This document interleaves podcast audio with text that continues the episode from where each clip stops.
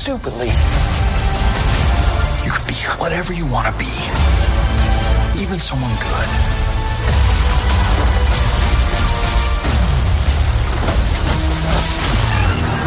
As for your questions, I am Kang, the Conqueror.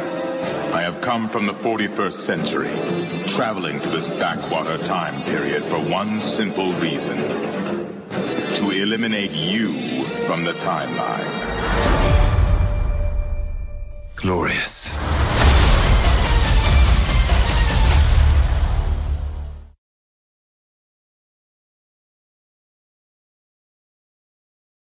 Don't forget to like and subscribe.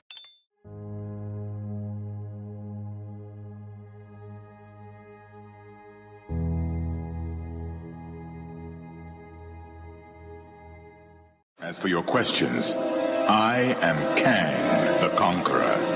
I have come from the 41st century, traveling to this backwater time period for one simple reason. To eliminate you from the timeline.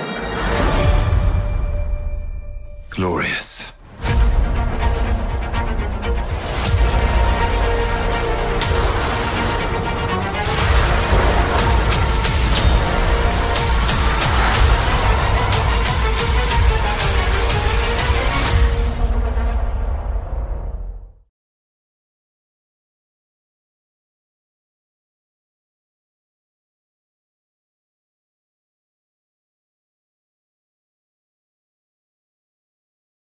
Don't forget to like and subscribe.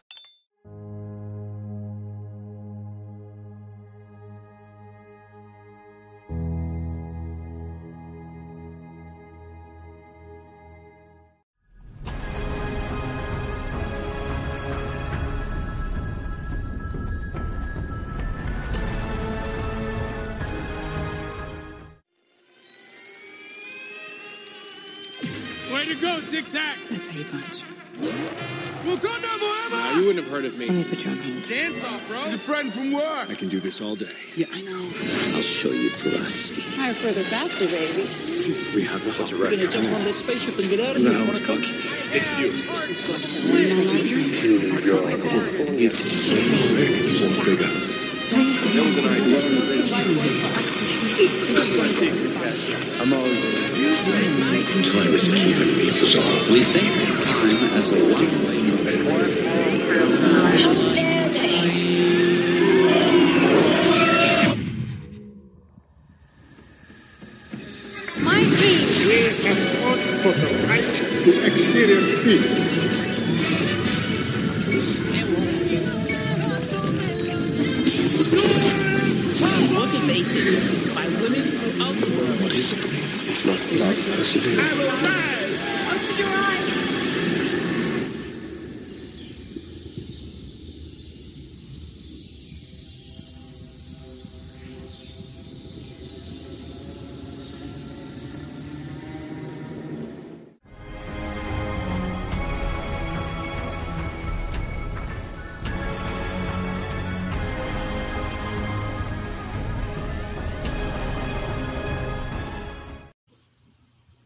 go. we got it. Okay, Cyber.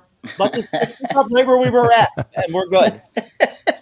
So, hello everyone out there in the streaming world and live stream world. Uh, welcome to our live stream. We actually were in the middle of starting the live stream and didn't realize we were live. So, if you're coming in on this at the wrong time, we'll just kind of get you up to speed here. So, we've been talking about the intro to the episode of Loki, episode six, uh, talking about how they showed the the timelines and and all the craziness going on and we all each gave kind of a little bit of our, you know, our thoughts on that process. And now we're talking about Miss Minutes and just what, uh, how we felt about Miss Minutes, like where we thought she stood from the beginning of the show to com- coming into this episode, because we all of a sudden see her pop up at where He Who Remains uh, is living. And so we were basically just going through that and uh, catching everyone up to speed. We know that Jonathan Majors is playing a specific character in this episode, and we should be seeing him again uh, in the future in the MCU. And uh, we're just going to keep going with that. So, uh, Alexis, uh, what do you think about Miss Minutes? What was your thoughts on Miss Minutes? I had a feeling we'd be seeing her again, but that's because I follow Tara Strong on Twitter. Uh, I follow a ton of voice actors on Twitter, uh, and she, first of all, she's a very opinionated woman, and uh, she is a massive animal rights activist. So she has a very interesting feed. So, you know, I, I recommend checking out her Twitter page. But she did drop a few hints. It's like there's more to Miss Minutes than meets the eye. And I had a feeling they weren't going to go with she was, I don't know, like another Loki variant or something. I thought that would have been a, a, a funny twist, but I didn't think they were going to do it. But based on what she said, I was like, yeah, something tells me we're going to keep seeing this character. Not to mention, you have one of the greatest voice actresses currently working. Yeah, you're going to use her. very true, very true. And uh, just, I mean, the fact that she keep she kept popping up in different episodes, we knew kind of like she was going to be a, kind of an integral part of you know there, something going on in the background, the man behind the curtain, as Lord Deathman and Taylor both have mentioned in the past. Uh, Jeff, what are your thoughts on Miss Minutes? Well, I, I again, I completely, totally was off on the Miss Minutes deal because I totally um, felt like we probably wouldn't even see Miss Minutes again in the series. I really didn't even expect her to pop up in the finale. I was surprised as as I was surprised as, as just as I was surprised with a lot of things that happened in the finale. I was really surprised and shocked to see her just like pop up right off the bat like that. Um, you know, I mean, I really I felt like she seemed different to me like um the way that like Tara Strong portrayed Miss Minutes or like how she sounded, she seemed like she had more of a personality or like more character almost to me. Like um and you know, when she was explaining to like Sylvie and Loki and everything what all like um you know the one who remains could offer them and everything um I think that everything she was saying was tangible. I think that those were good, those were valid offers. I obviously I understand why they why they didn't like realize that and why they balked and everything. I don't blame them, but I mean, I realistically believe that like those were things that they could have given them. Like I I think that I think the um the one who remains or Kang or whatever you want to call him ha- definitely has the power and the ability to to have done exactly what she offered to them um, and I feel like it'll be interesting to know in season two what Miss Minutes gave Ravonna Renslayer um, when she gave her whatever information or downloaded whatever on her on her um, uh, what do you call it uh, temp pad. Um, it'd be it'll be interesting to know what information she shared with Ravonna Renslayer, just because you know I don't want to get too far ahead, but it seems like Ravonna Renslayer really doesn't know what the hell's going on, just like just like nobody, and you know, just like any, nobody else really knew what was going on in, in, terms of the TVA. Like she didn't know about Kang, she didn't know who was, you know, uh, uh, you know, she didn't know who was who was running the the the, the TVA. Um, she just like strongly believes for whatever reason in their mission. Um, and so I mean, you know, I guess as far as Miss Minutes goes, like Alexis said, I think that um I think that the the uh, the voice acting is great, like um, with the character and everything. It's been a fun character in the show and everything, and it'll be interesting to see what kind of role Miss Minutes plays in season two. Very much so, very much so. Um, we actually have a comment from Mr. David R. Hi, David R. Thanks for stopping by the live. He says the statues at the arrival have the clock face of Miss Minutes. That is some amazing respect for an AI interface. She finally got to be entirely honest in this episode, which I totally agree with that. Uh, I did notice at the, you know, when they did arrive that there was the clock looking statues and so forth, and that I, I was figuring that was referring to Miss Minutes. Uh, I think that's totally uh, a really good, uh, you know, interface and respect, and I think a great way of sending off Miss Minutes. Um, because, I mean, I remember in the very first episode when we got introduced to Miss Minutes, I knew I wanted to see Miss Minutes throughout this whole entire series because I just found her very fascinating and just fun uh, to look at. So I think that's a great comment, David. All right, so so basically we we get that introduction from Miss Minute. There, she's basically trying to. Uh, you know, entice them basically as you know, she's like, "Oh, you can have the world how you want it, and this and that." And you know, the both the Lokis are not buying it, and they proceed on through the castle, and that's when they get introduced to He Who Remains.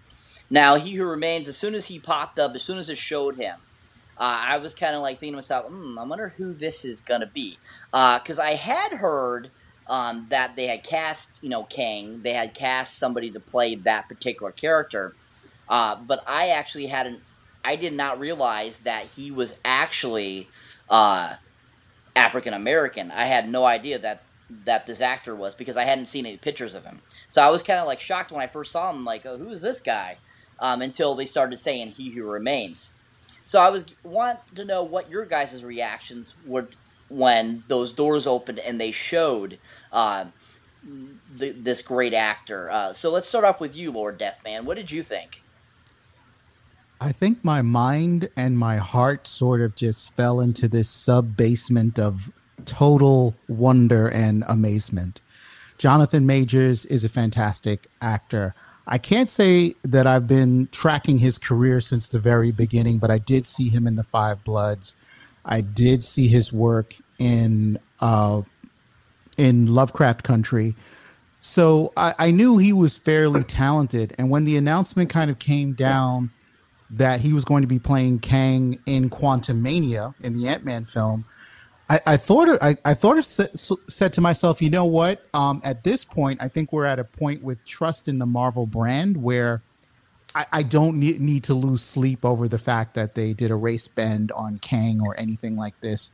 But I have to tell you, and all of my fellow champions on the podcast of champions and on the Sakaar message board will tell you, Deathman bet against Kang in this series.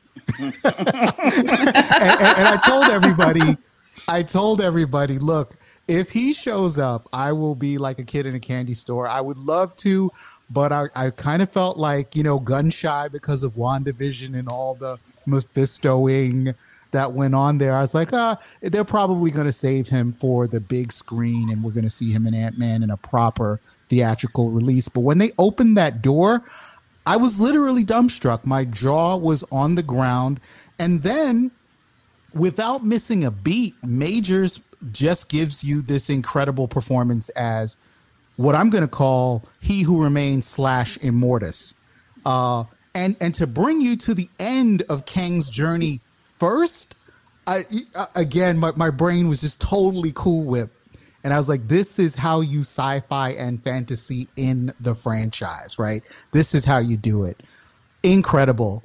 Um, I loved his rendition uh, of kind of Immortus, kind of weary, but somewhat insane from the isolation. His back and forth. I mean, you you get on a you get on a soundstage with somebody like Tom Hiddleston and DiMartino. You, you know, you're, you're not there with slouches, and and Majors totally commands that stage. But um, to, to really address the parts where you start to talk about race, uh, there's always a lot of conversation around inclusion. There's always a lot of conversation around representation. I um for for for me, this is kind of a race blind sort of situation. I think they found a great actor to play the part.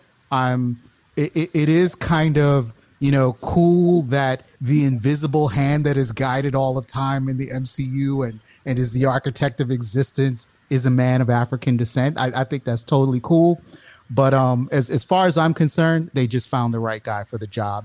And Ant Man Quantumania shot to the top of my list with a bullet as the number one MCU movie that I have to see now because of what Majors managed to do in this episode. Nice, nice. Yeah, and just to clarify that, uh, uh, what I was saying before is I just didn't realize that, you know, Majors who he was. So when I finally saw him for the first time in this, I I was just kind of blown away because I've always known Kang as a blue guy. So like him being him being this like just this normal looking black guy, I was like like who is this? So I had no clue. So it had nothing to do with actually that, you know, I could care less than who he is. I just think that that blew me away because I had no idea who he was. So I think that was a great new send off to an introduction to this character. So Taylor, what do you think about that beginning scene? Uh, all of a sudden, that door opening and seeing uh, he who remains. Yeah, well, the interesting thing is, um, I I knew it was the actor who had been cast to play Kang, so I knew it was Kang.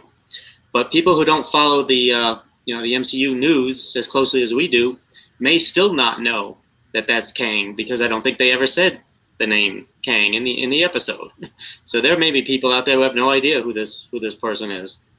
He dropped a few Uh, lines about being a conqueror, He did but say never con- said the yeah. Yep, yep. Again, depending on how well you know the comics and how closely you follow, which are, you know a large part of the MCU audience don't follow the comics very closely. Um, so I think there's a lot of people who won't know at this point, and there's a lot of people who are, who who are aware that he's Kang but don't know all the details of, of all the different iterations of Kang in the in the comics as well. I can put me in that boat. I've only seen like one or two uh, iterations of Kang, and only only you know very little of it. But the actor, you know, he did a great job. I, I- I've seen him in other things, but only in small parts. I haven't seen any of his big roles. And in this one episode, he did a fantastic job. And I loved the. Uh, I didn't mention it earlier, but the the setting, the, the design of the castle, both both inside and out, was amazing. On the outside, it looks like it looks like a Bavarian castle, like like Neuschwanstein, if you've ever been there. But of course, it's in a haunted forest on a mountaintop, like uh, you know, like um, something out of Lord of the Rings something like that. And then on the inside is this huge cavernous uh, hall with giant statues, uh, timekeepers, and all this other stuff. And then there's, and you can see from the outside, you can see that there was a t- one tower that went up above, where there was a an enlarged room up there, and I am assuming that's where they ended up going uh, throughout. And so, not to get ahead of, of where we are now, I loved that, and I, I- I think the the actor portrayal of Kang was was spot on. Thank you very much. Yeah, that's I would totally agree. He was very good. I mean, eh, he was super funny, I thought, and just brought gave a really great delivery. So I was I really enjoyed his performance and just like a great introduction to you know this character. You know, he who remains, who like we said, he's never been mentioned as Kang yet. But he has been mentioned as the Conqueror, so I mean that was kind of a big giveaway there. So, what are your thoughts on this scene, uh, Alexis? I really didn't think Marvel was going to go this way. Uh, again, similar to what Lord Death mentioned, I figured that this was going to be a Mephisto switch. That it was. I, I when people asked me who I thought was in the Citadel, I said I wanted to be Kang.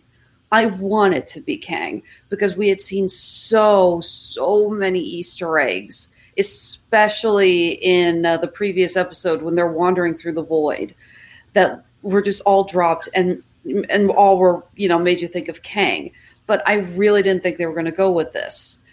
So I put so, so if I had to put my money down, I put my money down on it's going to be another Loki variant. You know, it, it's going to be the whole it was Wanda all over again thing. And when that door opened I saw Jonathan Majors, who I didn't recognize at first, I mentioned this prior that I only know him from Lovecraft, Lovecraft Country, which he was amazing in, but he plays such a different character. You really don't recognize him at first. And I was just like, wait a minute. And I actually pulled up the IMDb page very carefully, not to scroll ahead and look for spoilers or anything. I was like, wait, was it? That is Jonathan Majors. Oh my God.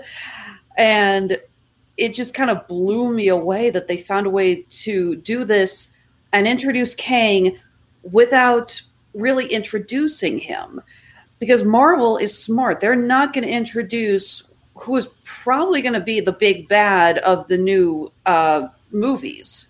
You know, we're I have no doubt that Kang is essentially filling the role that uh, Thanos left behind, and he is going to be re- the new reoccurring villain. He is going to be the new massive threat. And Marvel knows they shouldn't introduce this character in an MCU TV series. They need to introduce him in the movies. So the idea of setting him up, but not really introducing him, hinting that he's coming, but not saying his name, that is honestly pure genius writing. I was blown away by that. Very much. so, very Also, much. I did want to also point out what you guys were talking about with Miss Minutes, uh, the idea of her offering uh, Loki the future he wanted. I think that's actually taken a little from the. There's a really good uh, Loki book called The God Who Fell to Earth, where Loki uh, basically helps save the universe, but he wants more. He doesn't want his story to be over. He says, "I don't want this to be the end of my story. I want to have more." And he is given the chance to rewrite the story and become the character that he wants to be. So. I highly recommend that book, by the way. It's available on Hoopla Digital. Uh, so I think they kind of took a little bit from that.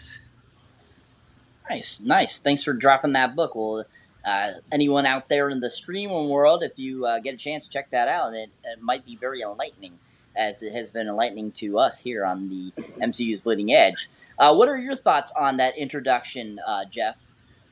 Well, I mean, to kind of like, I guess, just to bounce off of like everybody else's comments uh, Alexis's comments, Lord Deathman's comments. Um, I feel like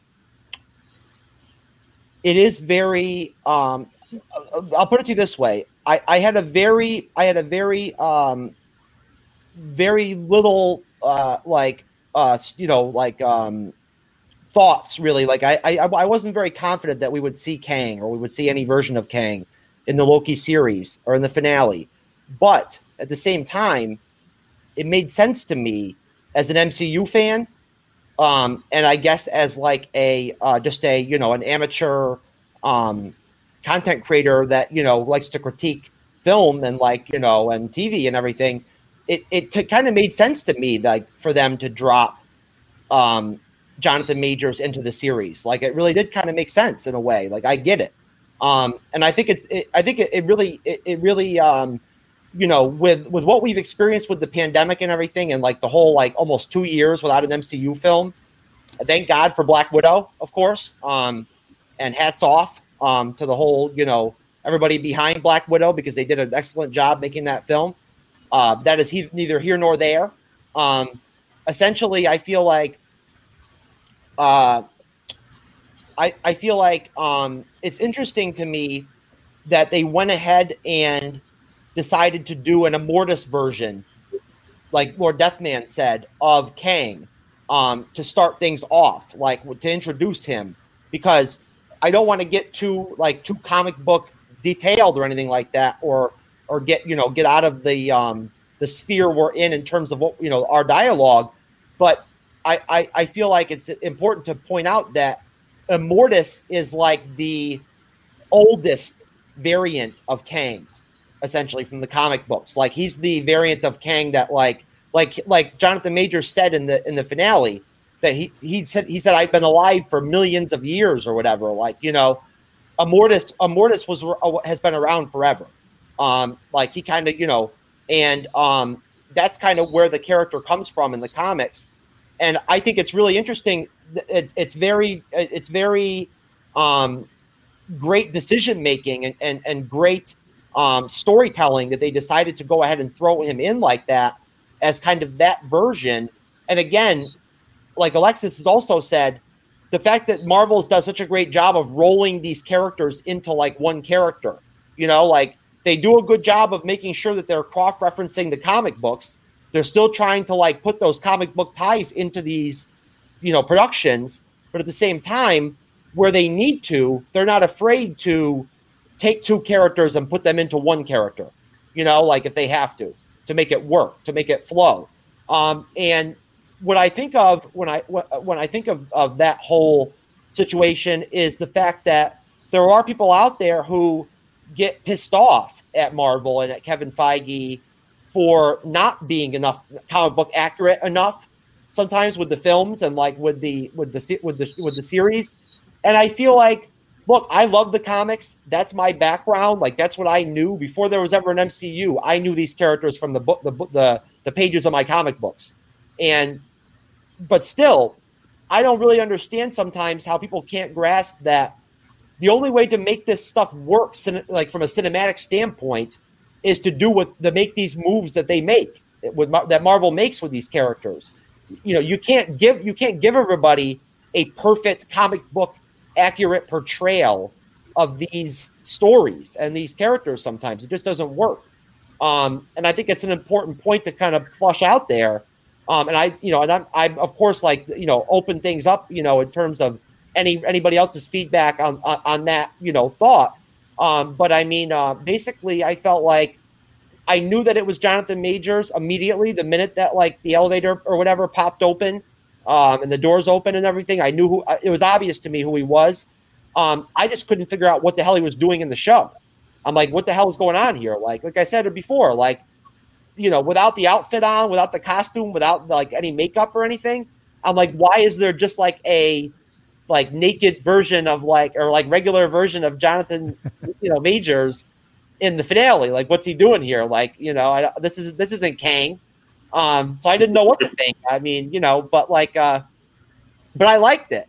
It was interesting, and I mean, um, basically, I felt like at that point in the show, I didn't know what the hell was going to happen, which is always fun.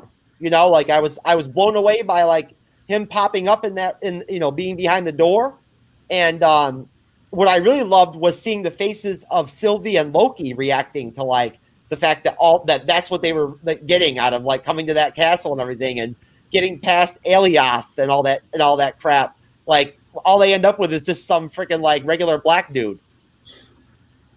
Very true, very true, very true. So I mean that brings us, you know, uh, to what David R has said here in the comments about the apple. Uh, we end they end up going to the Loki and Sylvie end up going into the elevator with he who remains, and he's eating an apple, and it's a he says that he, feels it's a fun fruit of knowledge nod. He proceeds to mind blow both Lokis and the audience. No one eating the apple now, which I think is a really great point too, as well, because that is kind of a nod. Because if he is, you know, officially Kang, and he is the older version of Immortus, like we've been talking about, he's been around for yeah millions of years. So that would kind of make him like Adam and Eve, like God, basically. So, I mean, that is a great nod, and I think that's a really great point by David.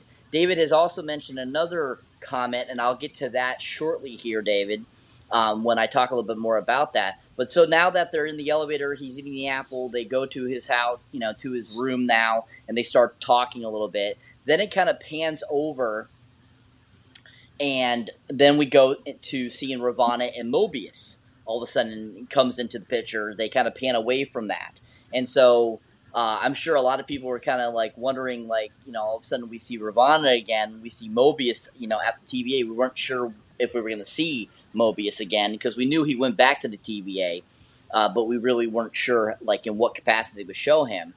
So, like, they start talking, and, you know, he's like, you know, they're basically bickering back and forth.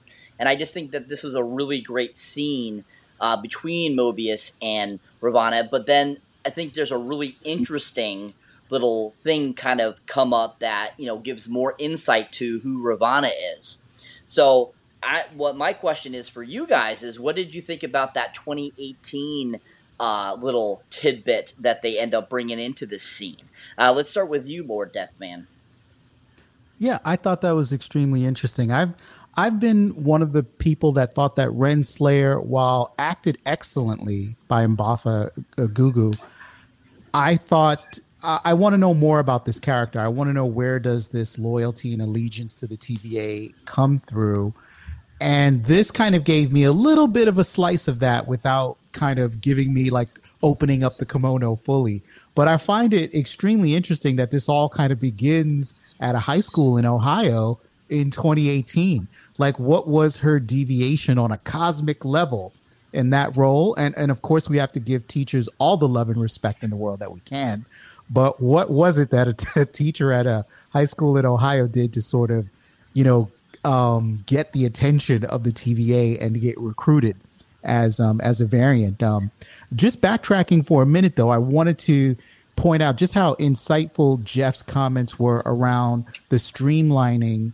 Uh, Jeff and Alexis, I, I have to give you both credit for for this in terms of talking about how Marvel Studios and Kevin Feige and all their producers there streamline these things and take really complicated ideas a lot of history. We're talking six seven decades worth of storytelling and put it together just get at the fundamentals of each of those characters. And that's extremely important. So while i was trying to put together my reading list before loki because i was like oh you know my kang might show up. So now i got to start go hunting back into the crates and uh, okay, Rama Tut, and then he was the Scarlet Centurion, and and then he was Kang, and then he was Immortus.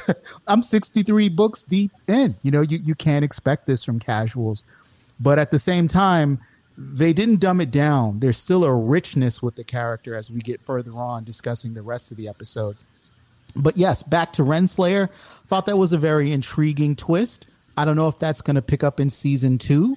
Uh, I, am I'm hoping that we get more story out of her because she's hard to peg. I, I want to say it would be easy to just write her off as an antagonist and a bad guy who's just a sociopath, but she really seems to buy into this dogma and this doctrine, and she wasn't completely in on it. She did not know who he who remains was. She didn't know who was behind the whole thing, but she's so rigid and so dogmatic in her thinking that she feels that it is absolutely necessary that all of existence have a project manager, you know?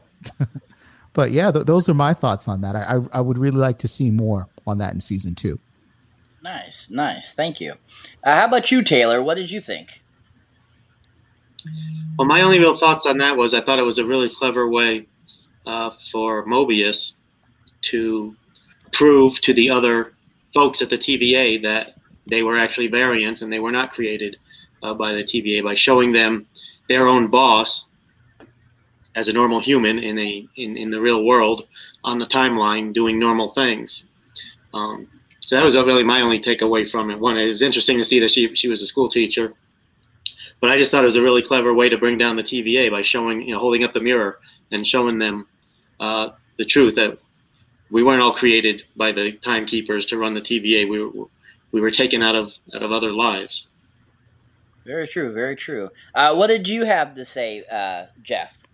Well, just just go, going off of what Lord Deathman just pointed out with Ravonna Renslayer in terms of trying to like theorize what's going on with with that character and everything. And yes, I, I think that um, I think that uh, Gugu Mabeth Raw has done a great job with that character. Maybe not like uh, any hasn't done anything outstanding that really kind of like you know brings the spotlight to her or anything. But I feel like um, we, have yet to get like everything that they're going to be showing us with that character. Like I think in season two, they're where they're really going to open her up, um, and there's a lot going on with her that we don't know about yet. And I think that her rigid devotion to the TVA and to like the mission of like the sacred timeline and the ethos of like the TVA and everything, I feel like fits in perfectly with her potentially later on having some type of relationship with Kang, one of the versions of Kang in some way, just like the comics. Like, you know, I, I could see how that could be a springboard, that could be the connection or the tie where you end up, you know, you end up having that relationship develop later on with a version of Kang where, you know, um, potentially maybe like the next version of of like Kang that's like, you know, uh trying to restore the universe and the timeline. Um, you know, just like uh, you know, he who remains was. Like, you know, whoever that ends up being, um, I feel like that that'll be like a really nice basis potentially for like Ravonna Renslayer and that version of Kang to connect on like shared ideals, you know, and shared beliefs. Um, because she is so focused on the mission of the TVA and everything. I mean, she literally said in the finale, like, essentially, like, I don't care if I don't know what the hell's going on. Like, this is important. This still matters. Like, we should, we still need to do this. Like, um, even even when um even when Mobius was like, hey, like we can we can fix this, we can like change this, we can we can make this work. Like I thought that was kind of surprising. That kind of shocked me a little bit. That he like I really kind of felt like he was going to come back to the TVA and be like looking to whoop ass. So I was kind of surprised that he was like actually trying to offer her like a a you know an out like a a a, a you know a, a peace deal. Um and still tried to you know still trying to like retain their friendship in a way you know like it's obvious that like they they both meant something to each other at some point um but i'm just i'm just wondering kind of like where i mean what are what are the motivations of this character like realistically. Like besides like her devotion to the TVA, every human being like has other desires and wants and everything. Look at uh, Mobius with his jet skis and shit like that. Um, you know, like so at that point, we saw that that she's basically just a human being from Ohio or whatever uh, that was a school teacher. So obviously, like at that point, she you know she had a life. I'm just wondering what's going to happen when maybe like it, it gets put in front of her that like she's is a variant, you know, like or maybe she already like accepts that and doesn't care. I don't know, but I mean, like Lord Deathman pointed out, I think that it's um it's very very interesting wondering what the hell could have happened with a school teacher on Earth that would have created the Nexus event where she would have had to be pruned or like not pruned, but like, you know, but, but like, you know, um, pulled out and, and drawn into the TVA. Uh, like I'm, I'm really, you know, I'm really like looking forward to, I, I'm, I know it's like a ways away. Um, but like we talked about earlier, Cyber, I'm really looking forward to seeing what they're going to throw at us with season two. Very much so. Very much so. What are your thoughts on this, Alexis? Honestly, you guys have kind of already covered everything that I wanted to say about that scene, but I will add how interesting it was that uh, the actress Gugu seemed to fit into the role of a school teacher. According to Wikipedia here, she was a vice principal. It just, I don't know, just something about the way she acted, the way she looked, the way she was dressed, everything was just like, you look like a vice principal. You look like a school teacher. just like, yeah, I could see her in that role pretty Yeah. easily. Very believable. I would agree. I would agree. Yeah, most definitely. I think she Uh, has a lot of range. I don't mean to cut you off, Cyber, but I think that that Gugu um, M- Mbatha-Raw as an actress, I think she has a lot of range because I think she's a very exotically attractive woman.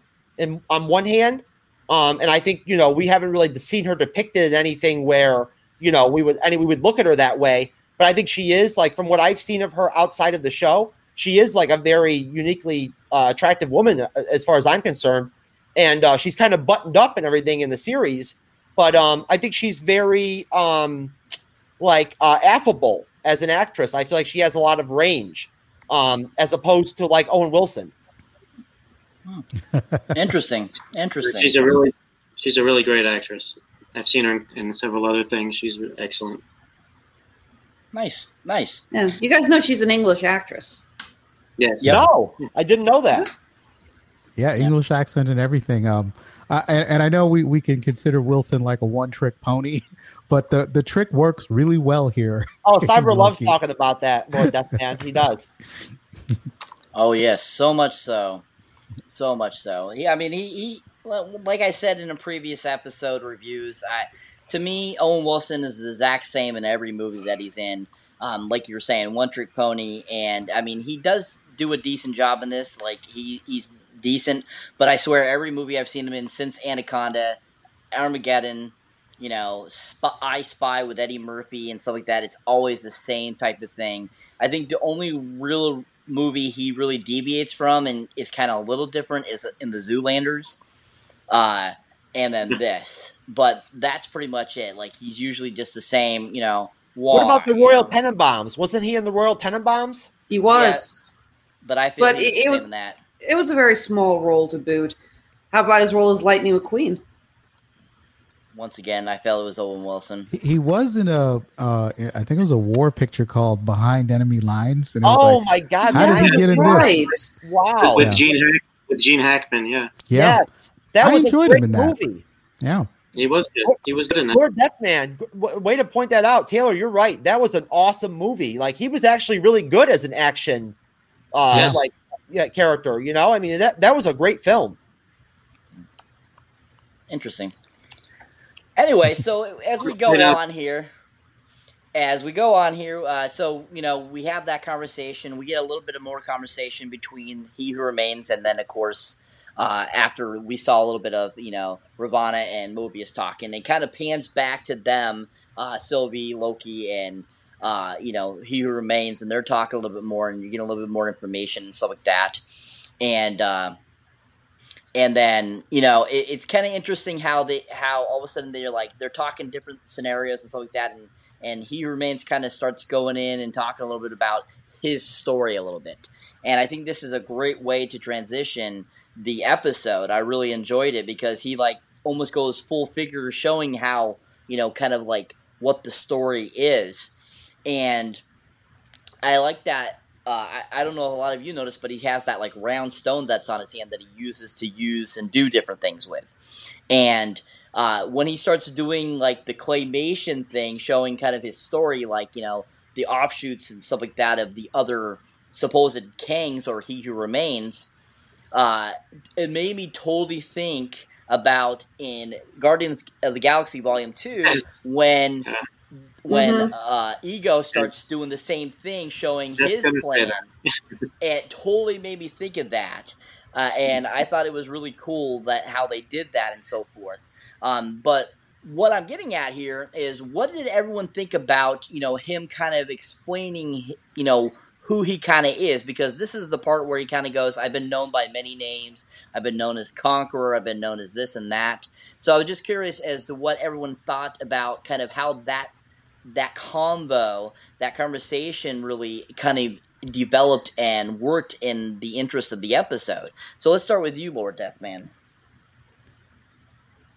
That was perhaps my favorite part of the episode. And it's a highlight among an episode filled with highlights. Having Jonathan Majors as Immortus or He Who Remains sit down and tell you the story of Kang I kind of felt all of the same feelings and emotions when I kind of first read the early tales of Kang in the comic books. I'm like, this is really happening.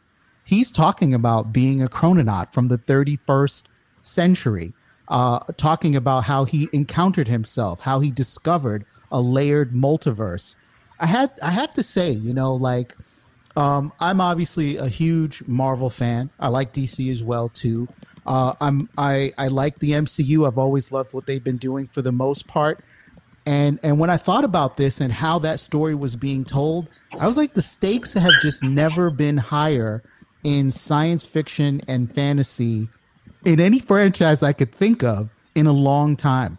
You uh, th- they they are about to unfurl existence, right? It's like usually the stakes are, oh, you know, I got to go rescue my girlfriend, save the city, maybe stop the planet from blowing up. Uh, maybe I got to stop the galaxy from getting disintegrated, or maybe I got to save half of all life throughout the universe. Here, there's nothing short of all of existence at stake, and there, there, and just to have Kang set up as this invisible hand that has been guiding the architecture of this entire system of the MCU. It works on so many different layered levels. And you would think that a franchise like this would have to exceed by showing you this through action, but they did it with simple exposition. This is crafted like a stage play. People are sitting down in front of each other having a conversation that's probably about to set the next five to seven years of the MCU in motion. I just think that people are underestimating the gravity of that conversation. And I know that it was kind of tropey because we see Black Panther use the, the sort of uh, anamorphic holograms to tell a story. They did it in Guardians of the Galaxy too.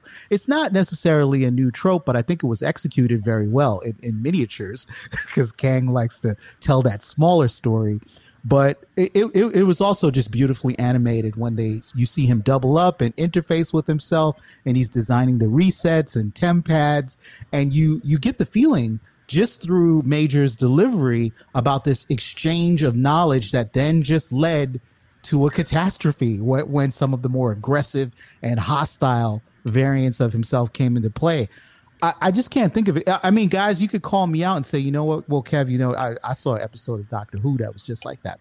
You you could say that and um t- totally, you know, that Kevin had developed uh, that copied Kev ca- copied something that came before, but t- truthfully, um, I'm I'm really finding it.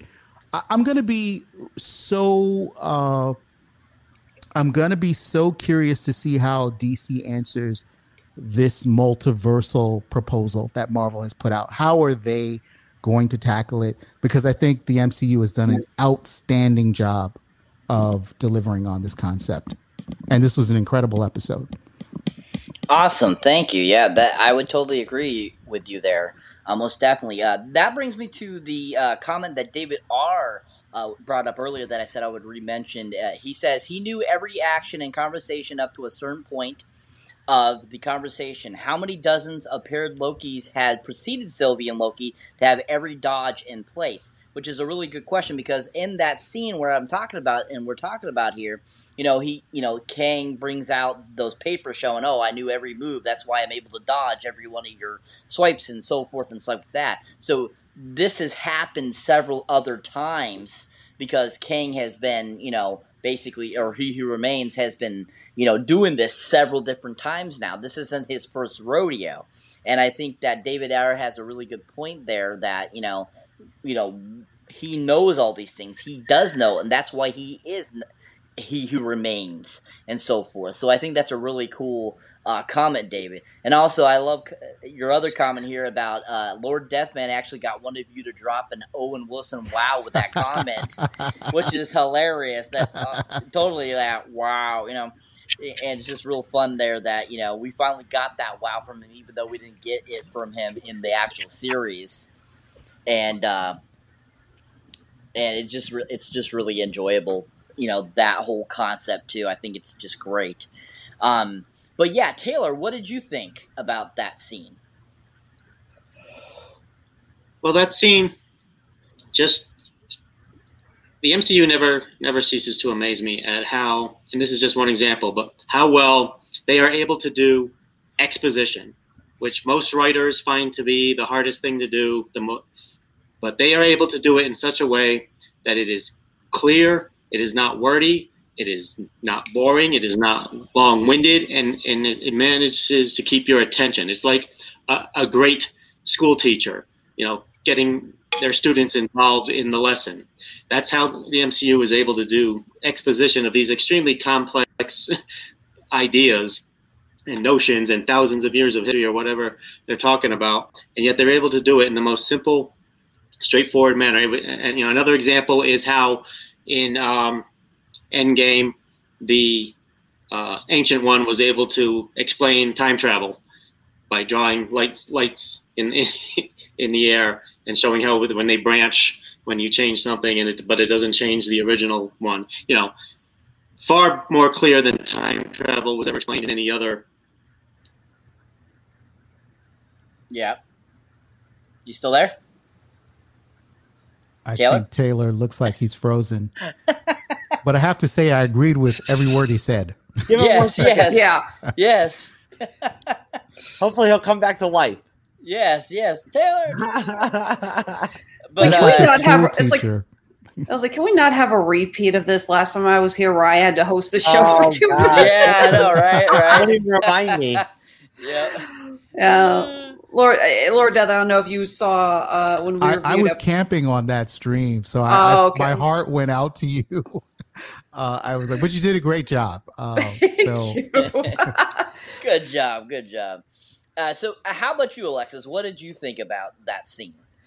First of all, I was very impressed that they were able to explain uh, Kang's actual backstory with him being a 31st century scientist. I am curious, since we know that we're going to get a Fantastic Four movie coming up here in the near future, uh, if they are going to try to tie in that Kang is Nathaniel Richards, a possible descendant of uh, Reed Richards' father.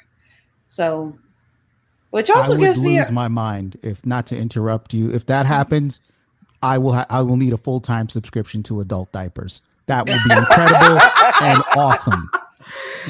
Which also begs the question: Could they make?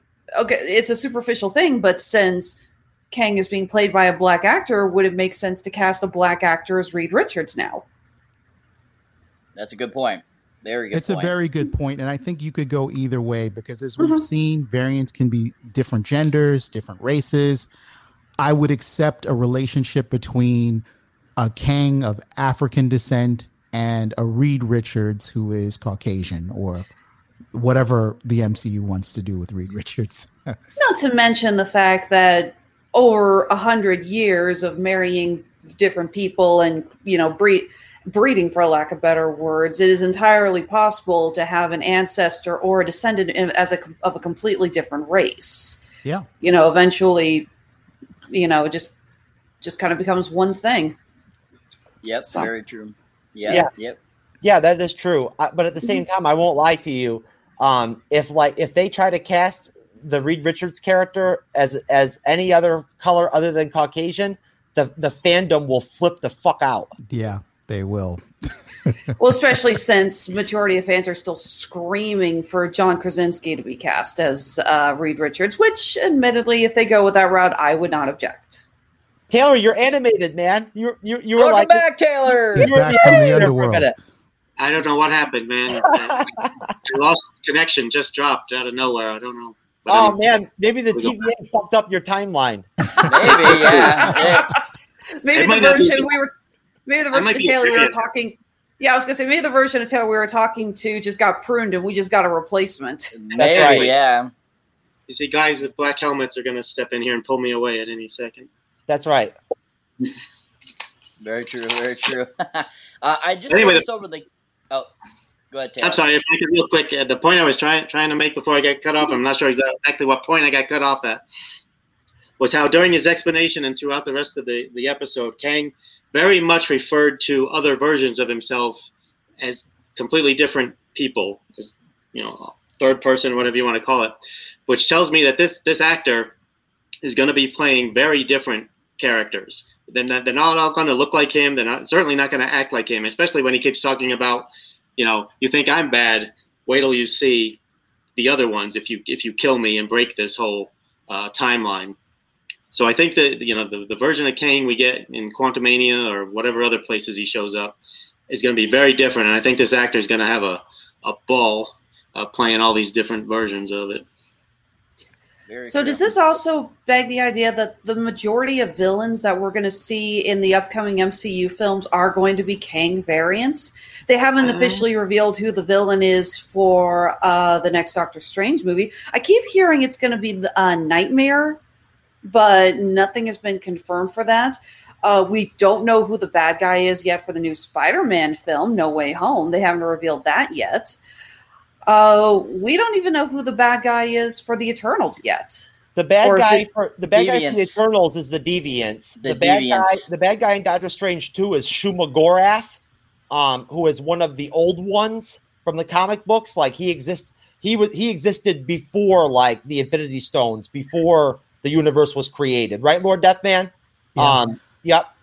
Um, and uh, like that's basically like a, a guarantee. Like they've already basically said that it was supposed to be Nightmare, but when they switched directors from from uh um uh what's his Der- name from Derrickson to Raimi. yeah to to Raimi, Raimi changed things up um and went in a different direction. So um Okay, allow me to hand in my geek card because I apparently missed those notifications. I apologize. but still, is there the idea that maybe, again, we've been talking about how Marvel combines the elements so well into different movies. Could we be seeing some of these other villains that we've uh, that we've established, like the one who I'm sorry, I did not catch the pronunciation of that villain's name, so I'm not even going to try. Uh, could he potentially be a Kang variant as well? So Shumagorath could- could- is an is an ancient sort of chaos god uh, in from one of the dark realms. If if if Marvel manages to turn Shuma Gorath into a household name, which I know they can, that will be amazing. Everyone will know how to pronounce it shortly after Doctor Strange too. it's it's like a squid looking creature Yeah, like yeah. like like in the in the what if trailer when you saw those tentacles like going after Peggy Carter or whatever I think that was Shuma Gorath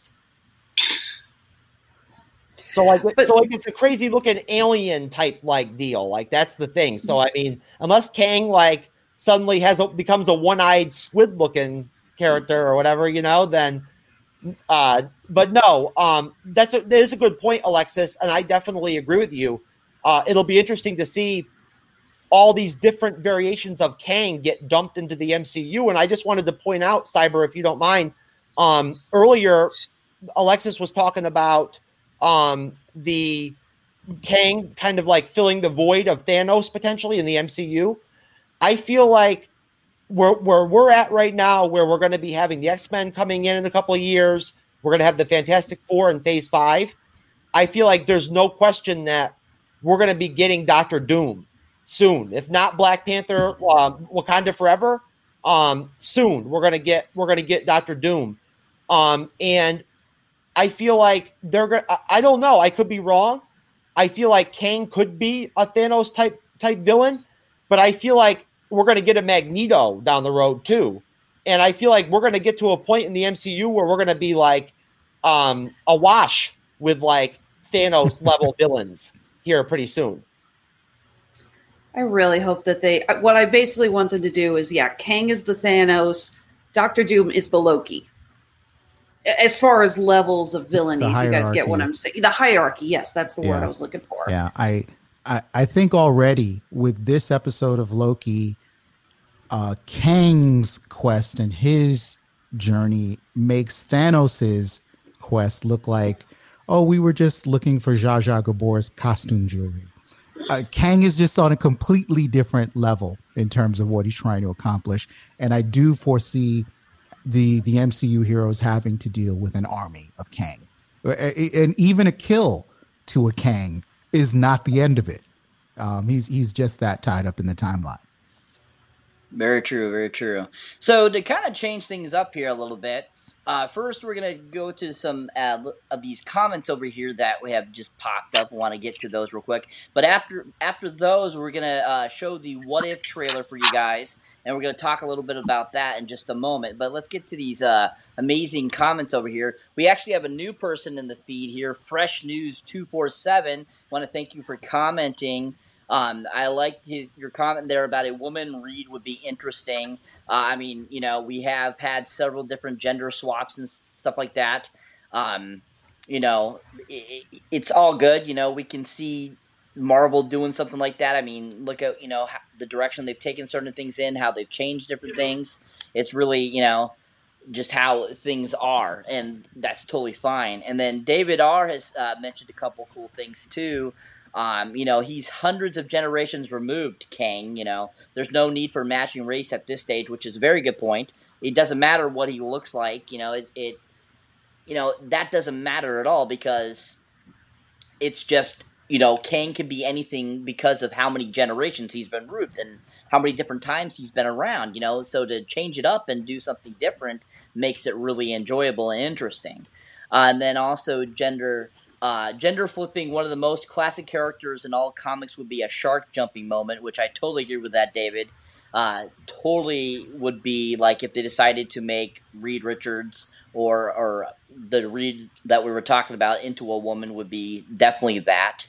Uh, and then also, I enjoyed your comment saying they managed to get 90% of people saying Shang-Chi how they want. So, when we were talking earlier about saying Shogara, or the character we were just talking about's name, like that would be that kind of similar situation there, uh, because none of us can actually say it. Uh, and then imagine the mentality of someone who considered Thanos a chump. Eh, That's just a really good one, too, because, I mean, yeah, I mean, I'm sure there was definitely people out there that were MCU fans that definitely thought you know Thanos was a chump, and you know we probably some people are probably right now with just this introduction to He Who Remains thinking he's a chump too. So I mean that's a very good point. That you know look at what Thanos did with the twenty three films that he was a part of. If Kang is the new you know Thanos, but it's gonna be interesting to see what he does because he has been around a Look. lot longer. Cyber, I'm pretty hardcore, man, and I'm I'm not afraid of anybody. But I'll tell you right now, I don't want, I wouldn't want to go toe to toe with Thanos any any day. I would not want to. I would not want to. Don't be a wussy. Don't be a wussy. I go hand in hand with Thanos. He's got There nothing is- against me. There is one thing Kang has on Thanos. If Kang is able to do is a multiversal uh, creation, as we've set up here, Thanos is screwed because it's been proven in the comics and such that Thanos' main weapon, the Infinity Gauntlet, does not work outside of his universe. The Infinity Gauntlet only works in the universe that it's created in. Um, Good did you guys? I think I've mentioned this before. You guys watch the show Death Battle online? No, Uh, they, never. I never have. I've seen it occasionally. Yeah, they did a great episode where they had Thanos fight Darkseid. And they proved that they were evenly matched until Darkseid was able to pull Thanos into his own universe because you guys are aware that Darkseid uh, basically created little avatars of himself and sent them out throughout the multiverse. When he pulled Darkseid into his own home universe, Thanos was powerless. He couldn't use the Infinity Gauntlet. It lo- it is not able similar to uh, with the TVA and all those Infinity Stones. Like you take them out of their their own timeline, out of their uh, universe, they're paperweights. Side note: the conventions are opening back up. If I do not see Infinity Stone paperweights being sold at someone's table, I'm going to be very disappointed. Well, just to point out, in the comics, Thanos is more powerful um, without the Infinity Stones and the Gauntlet than they show in like the MCU. Like he is, he's more powerful. He can do more Mhm. things, um, power wise and everything and whatnot. Like he's no joke in the comics. Oh, Like, yeah. you don't want to tangle with him. Um, and uh, as far as uh, Kang goes, what's interesting with Kang is that throughout like like uh, like all the like you know millions of years that like Kang has existed in all these different multiverse realities and everything and dimensions and everything um and all with all his different like versions of Kang he's never been interested in the infinity stones really that's never been like his his deal you know Mhm. like you think he'd care but Kang doesn't really care about the infinity stones which is good because as awesome as the Infinity Stones are, we need to put them to bed. Hey, how about how about how they handled the ten rings in the Shang Chi trailer? Like that looks awesome. Yes, again, props to the writers for actually figuring out how to make that work so well. Right, Very without true. turning the Mandarin into Liberace. I didn't even think about that, but oh my god, now that you said it, I cannot get that image out of my head. Dude, All Lord right. Deathman. That is permanently burned into my brain now. Thank you, Lord. Sorry, guys. Tony Sorry, Tony guys. Leung or whatever is a badass. Like I'm sorry, but there's no uh, this version of the Mandarin that we're about to get in the Shang Chi trailer is a stone cold freaking killer, man. Yeah, I'm ready. Mhm. yeah. So Jeff, why don't we go ahead and uh, run that uh, what if trailer, sir? Let's do it. Yeah, peace. I love peace. I'd be out of a job with peace.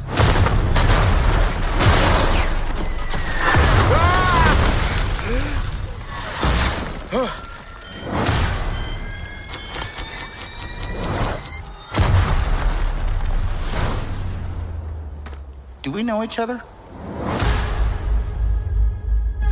Time.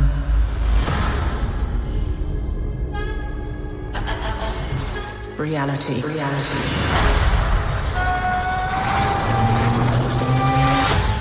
It's changeable.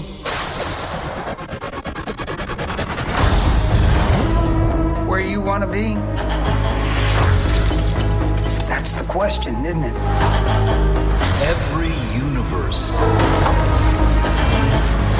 is different. Each one unique. Slow down a little bit. There's a few people in the room that don't understand. Not me, I, I get it.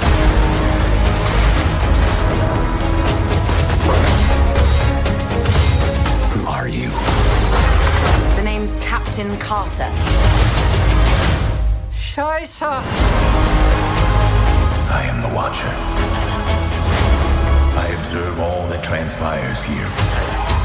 But I do not, cannot, will not interfere.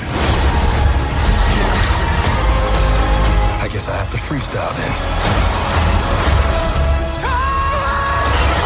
Hey! We have you outnumbered. A Ravager never flies solo. I said never flies solo. Ugh, is that some kind of catchphrase?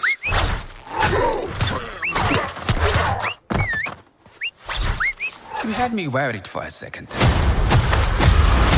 Journey to face the unknown and ponder the question.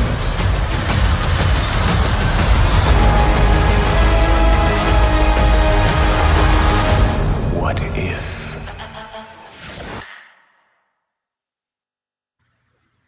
All right. What if? So, after watching that, what are your guys' thoughts on the series? I'll just give a brief little explanation of how I thought about it. I'm not a huge fan of the art that they went with, the graphics and stuff like that. I'm not a big fan of it, but I'm still very interested in seeing what they end up doing with the stories and changing them. Like, what if you know Peggy was uh, you know Captain America instead of you know Chris, you know. You know him being Captain America and so forth and stuff like that. So I think that's a really interesting concept. I can't wait for that to start streaming in August. Uh, but what are your guys' thoughts on seeing that trailer? What are you looking forward to, or what do you find interesting about it? How about we start with you, Lord Deathman? Absolutely. Love the trailer, love the style of animation. I love the fact that it's action packed, that these aren't going to be exposition sort of heavy shows. This is going to be where you can kind of do you're not guilty pleasuring, but it's kind of like you're you're going to be able to watch this sort of unfettered because the central concept is pretty well known.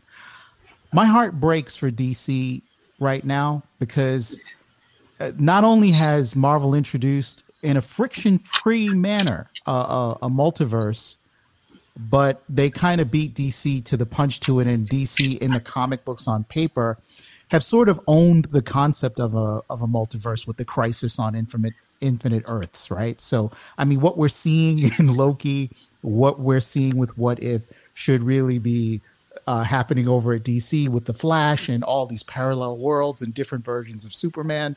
But you know, for whatever reason, they haven't been able to get it off the ground yet.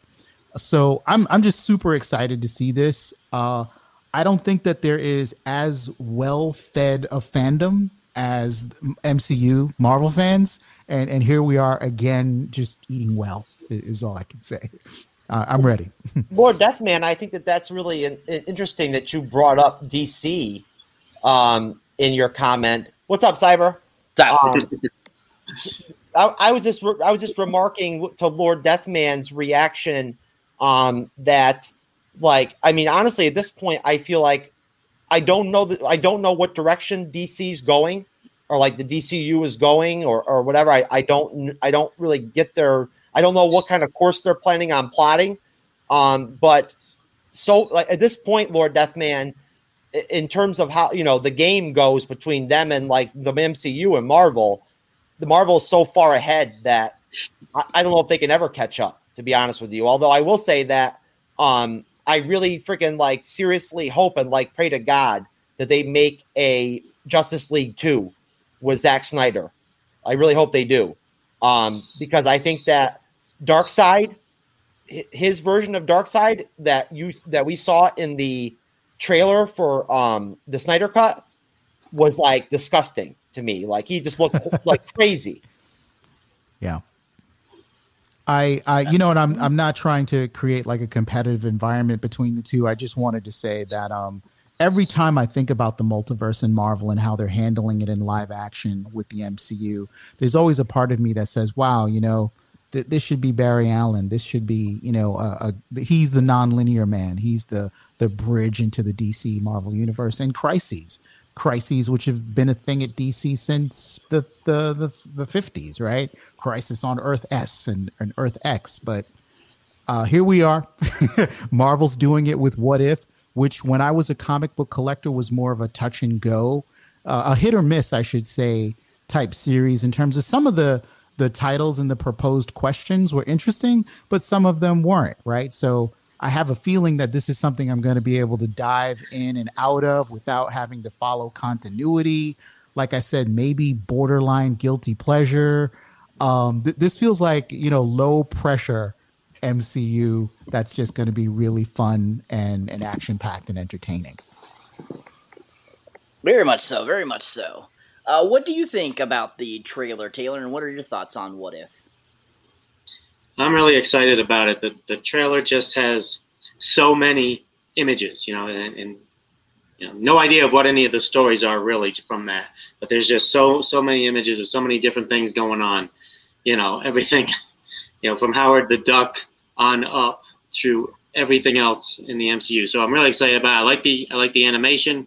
I like how the action looks and it's just so wide open. It just allows you know these writers to just completely go to town and just do what you know whatever they want without it screwing up the you know the rest of the MCU because it's it's an alternate history uh, show. It's it's an and and it's a uh, a uh, lost the word. it's like the Twilight Zone. You know, the episodes aren't connected to each other.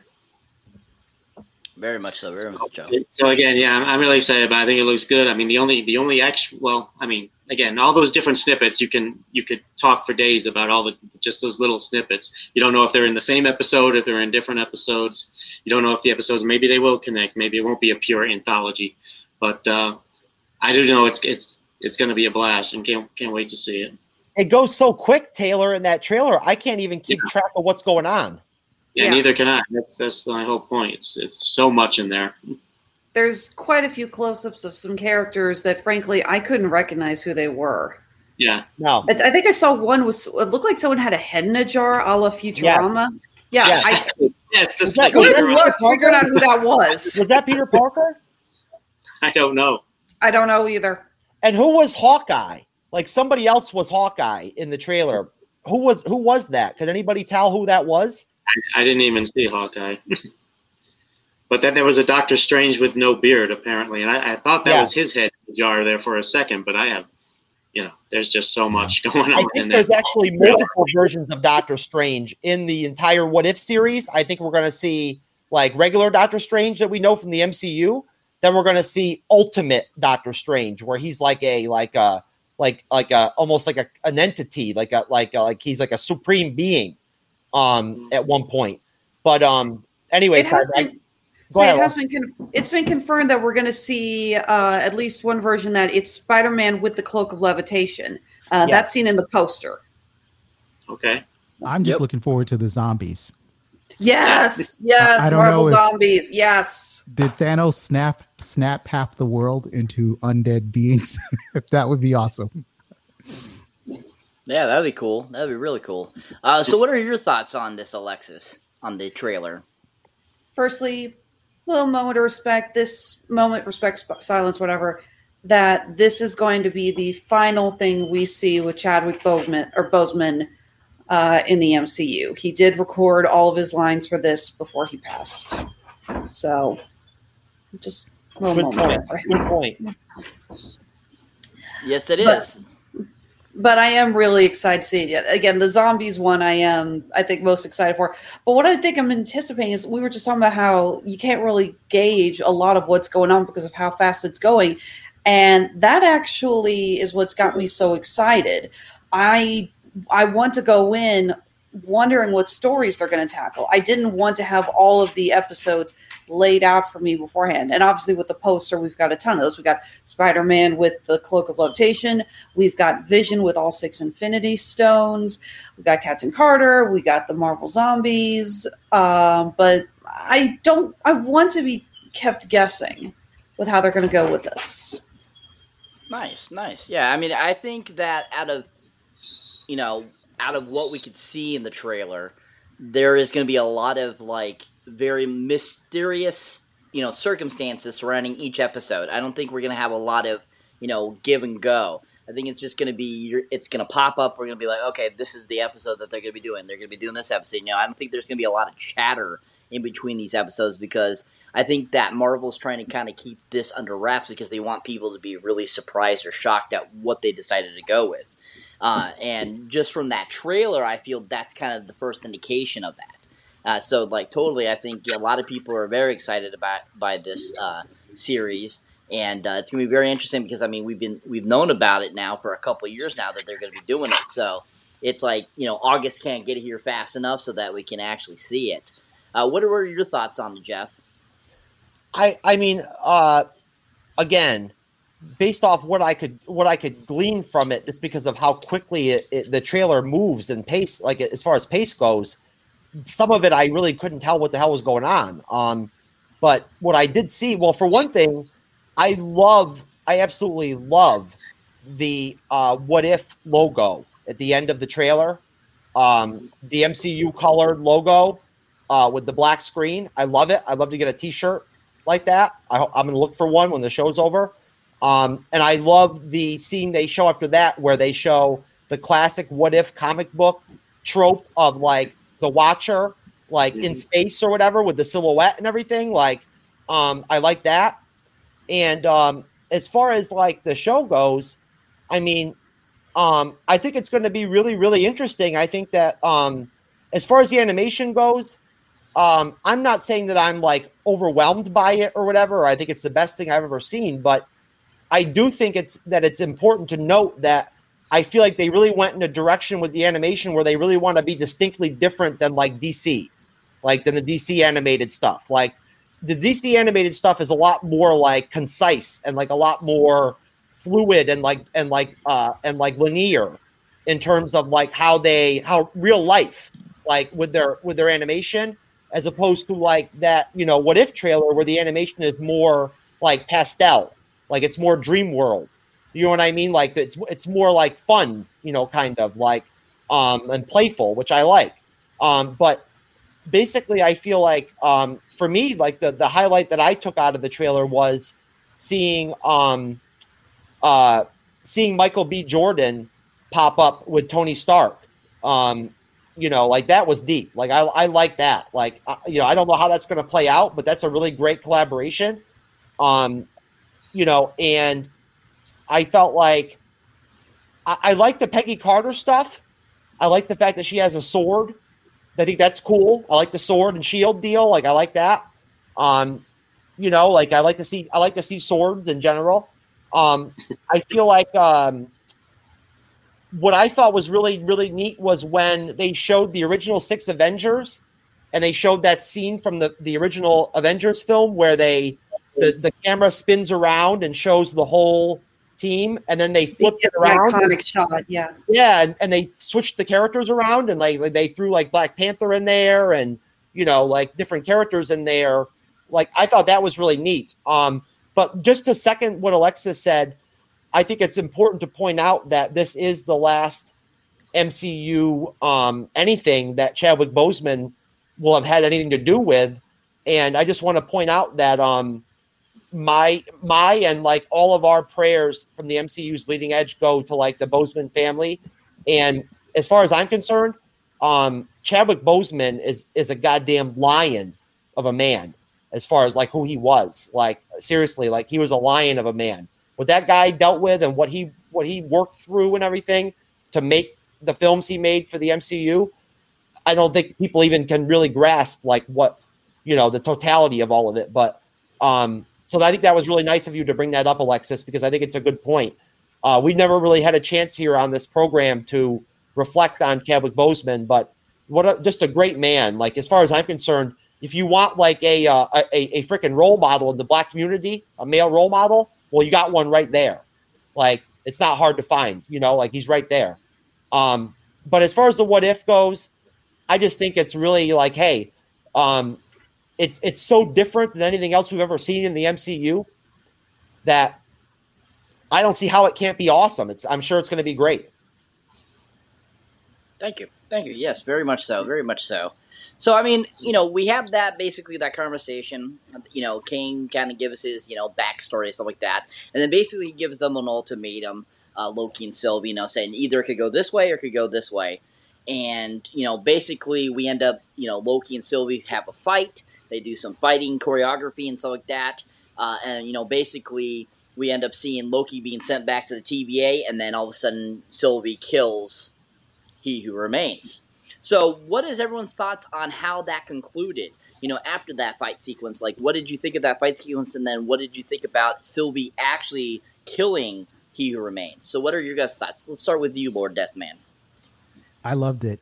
I am a huge fan of playing around with time when you're telling a story uh, from as far back as say the French New Wave to Quentin Tarantino. I was like, wow, I I think I just saw the end of Kang's story, told from a linear perspective that Immortus has just died, the glue who is holding the sacred timeline together.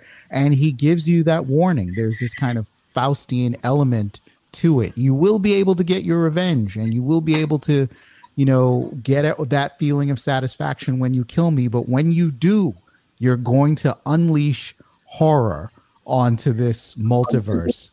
Um, and I thought it was just brilliant, just brilliantly conceived to sort of start this story of this brand new character who may play a big role as a villain in the MCU, from the vantage point of telling it from the end of, of his story. And the invention that Majors does in terms of creating a character here with He Who Remains isn't set in stone for what we're actually going to see when it comes to Kang uh, in the movies and probably other series. So I, I just really thought it was genius. Very good. Yes, I would totally agree. I thought it was very ingenious. I thought that the whole concept was an interesting like way to end kind of like their kind of segment in the episode. You know, basically giving this like kind of like this out this giant fight sequence at the end and giving us this really great choreography and you know sword fighting and stuff. I thought that was really uh, brilliant and fun as well. What did you think about that, uh, Taylor? Well, the action was very good. The, the, the, choreography of the sword fight in there and the struggle between the two of them, one trying, uh, not just the fight, but the discussion they were having at the same time, the, the debate they were having about what to do going forward. I thought that was all good. The whole ending itself, I'm a little bit torn on, frankly. Um, to end a season on eight million questions as opposed to any any answers at all, um, I think is a little bit little bit too much of a cliffhanger. Um, too much set up for, for the net. Well, I don't know if it's set up for the next season or for the next movie. I don't, I don't know exactly. But um, the fact that we don't know what Sylvie is doing now. We is is she in charge now? Is she controlling the timeline? Is she the new the new one that remains? Uh, and then the fact that uh, when Loki went back to the TVA, apparently everyone there has been reset and don't don't remember anything, uh, or was that a different TVA created by the you know all these branch timelines that we? I have no no clue. It was very very uh, ambiguous, and you know I guess some people like that, but for me, when a when a television series ends its season, there should be some closure. Yes, they could be set up for the future, but there was literally no end of anything in this episode. Really, it was just uh, more more stuff. And as far as what's going to happen with Kang, I, I don't know. I, I was thinking, well, we we we've created the multiverse. He, basically, they just created the multiverse by killing him, uh, and we know that Doctor Strange movie is called the Multiverse of Madness. So I'm thinking that movie might be um, dealing with all the chaos created by the multiverse, but I don't think we're going to see Kang at that point. I don't think we're going to see Kang again. And again, this is just guessing. It could happen in different ways. But I think it's very possible that the next time we see Kang won't be until uh, Ant Man and the Wasp and the Quantumania. That that that well, that version of Kang is dead, and we, you know he's not needed for the next several movies. But another version will come back uh, in, I, I, don't know what year Ant Man is coming out, but I know it's after Doctor Strange and the Multiverse of Madness. Hang but, on, uh, I'm picking up the, uh, pulling up the timeline here. Let's see here. Scroll down, scroll down, scrolling too far.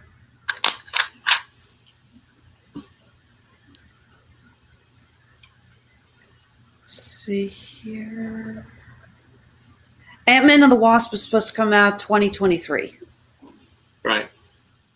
Okay, so yeah, it is definitely after Doctor Strange. So I don't know. So like you guys were talking about, maybe Kang's going to show up all over the place, but I think it's also a distinct possibility that we don't see him again, personified anyway, uh, in any major way until Quantumania. But again, it can go either way. I would agree with you, Taylor. I would. I don't think we'll. I don't think we'll really get any form of Kang until we get Quantumania.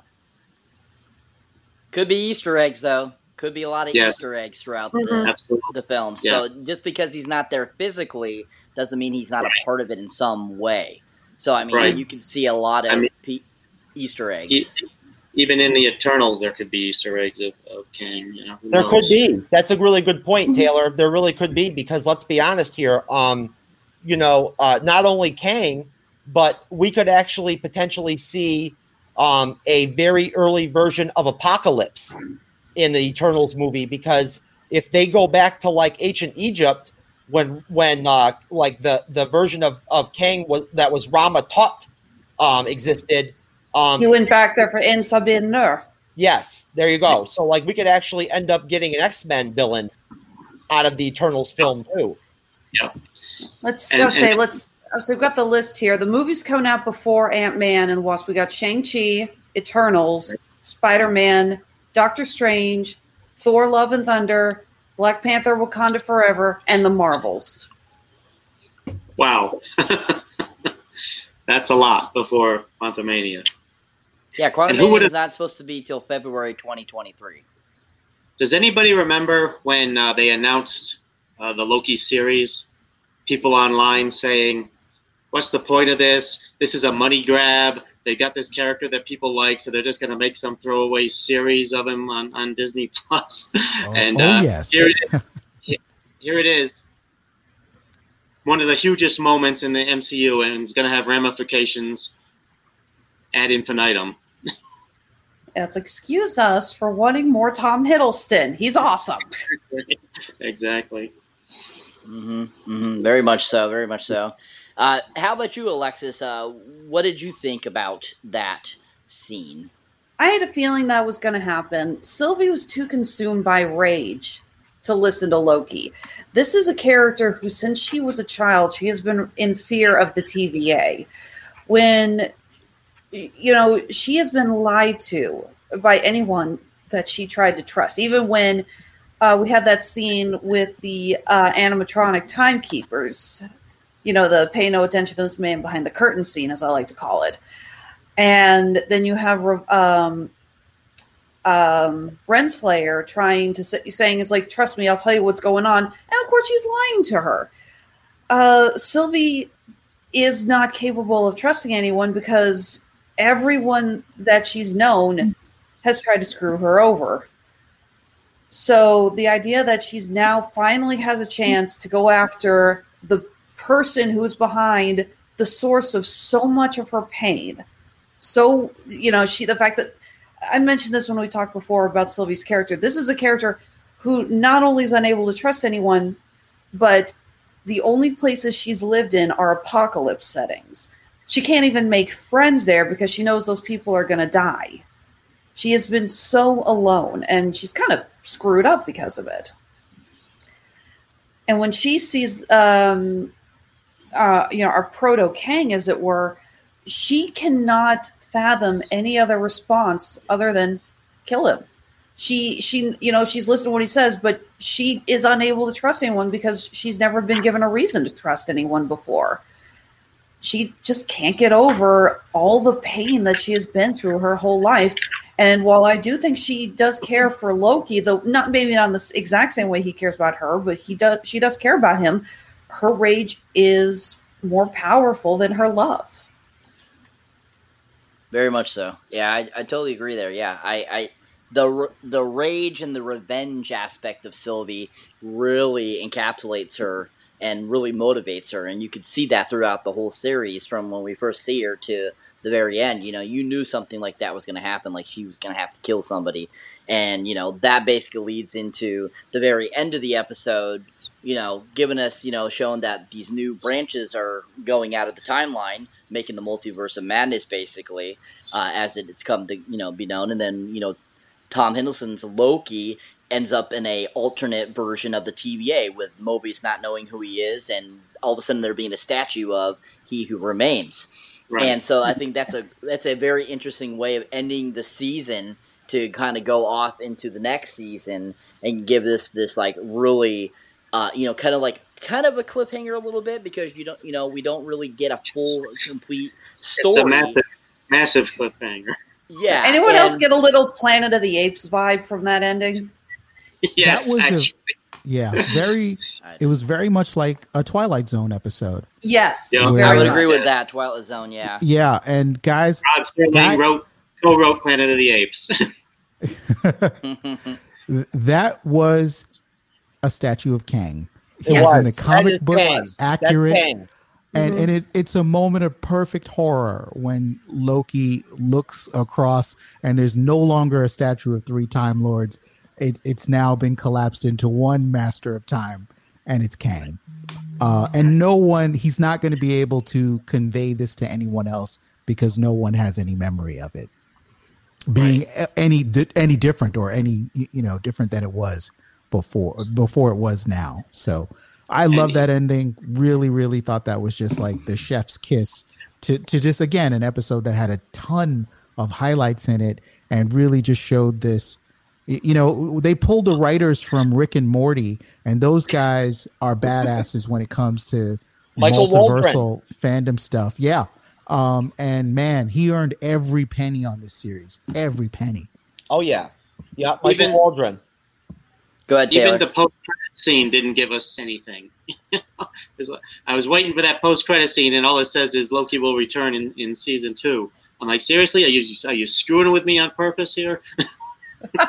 Yeah, you know what? I really feel like they came into it really point planning on trying to really make a very compact, very like you know, uh, like very kind of. I don't want to say quick, but I don't think they wanted to give us too much. I think they really kind. I mean, the, the whole episode is forty five minutes with the Yeah. with the with the credits.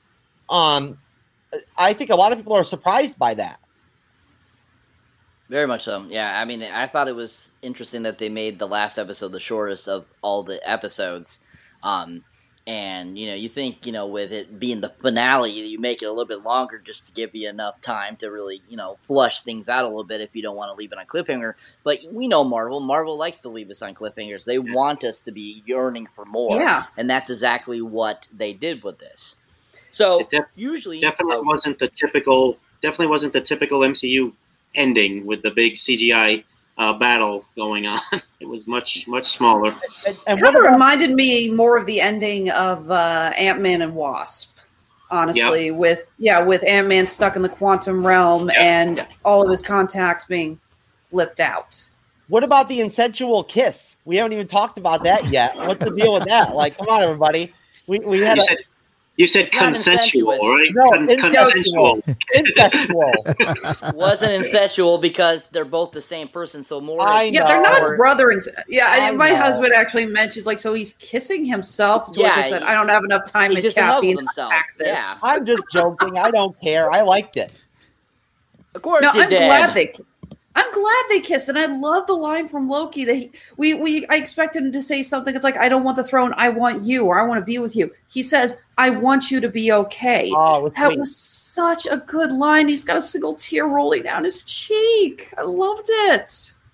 It almost broke my heart until Lord Deathman looked at me funny and I pissed my pants. How did Yeah. he look at you? You can't see him. It doesn't Well, matter. it's the black eyes. Just It's the- the, the- uh, the the logo or whatever, or like the you know that he's got going on, just like scares me.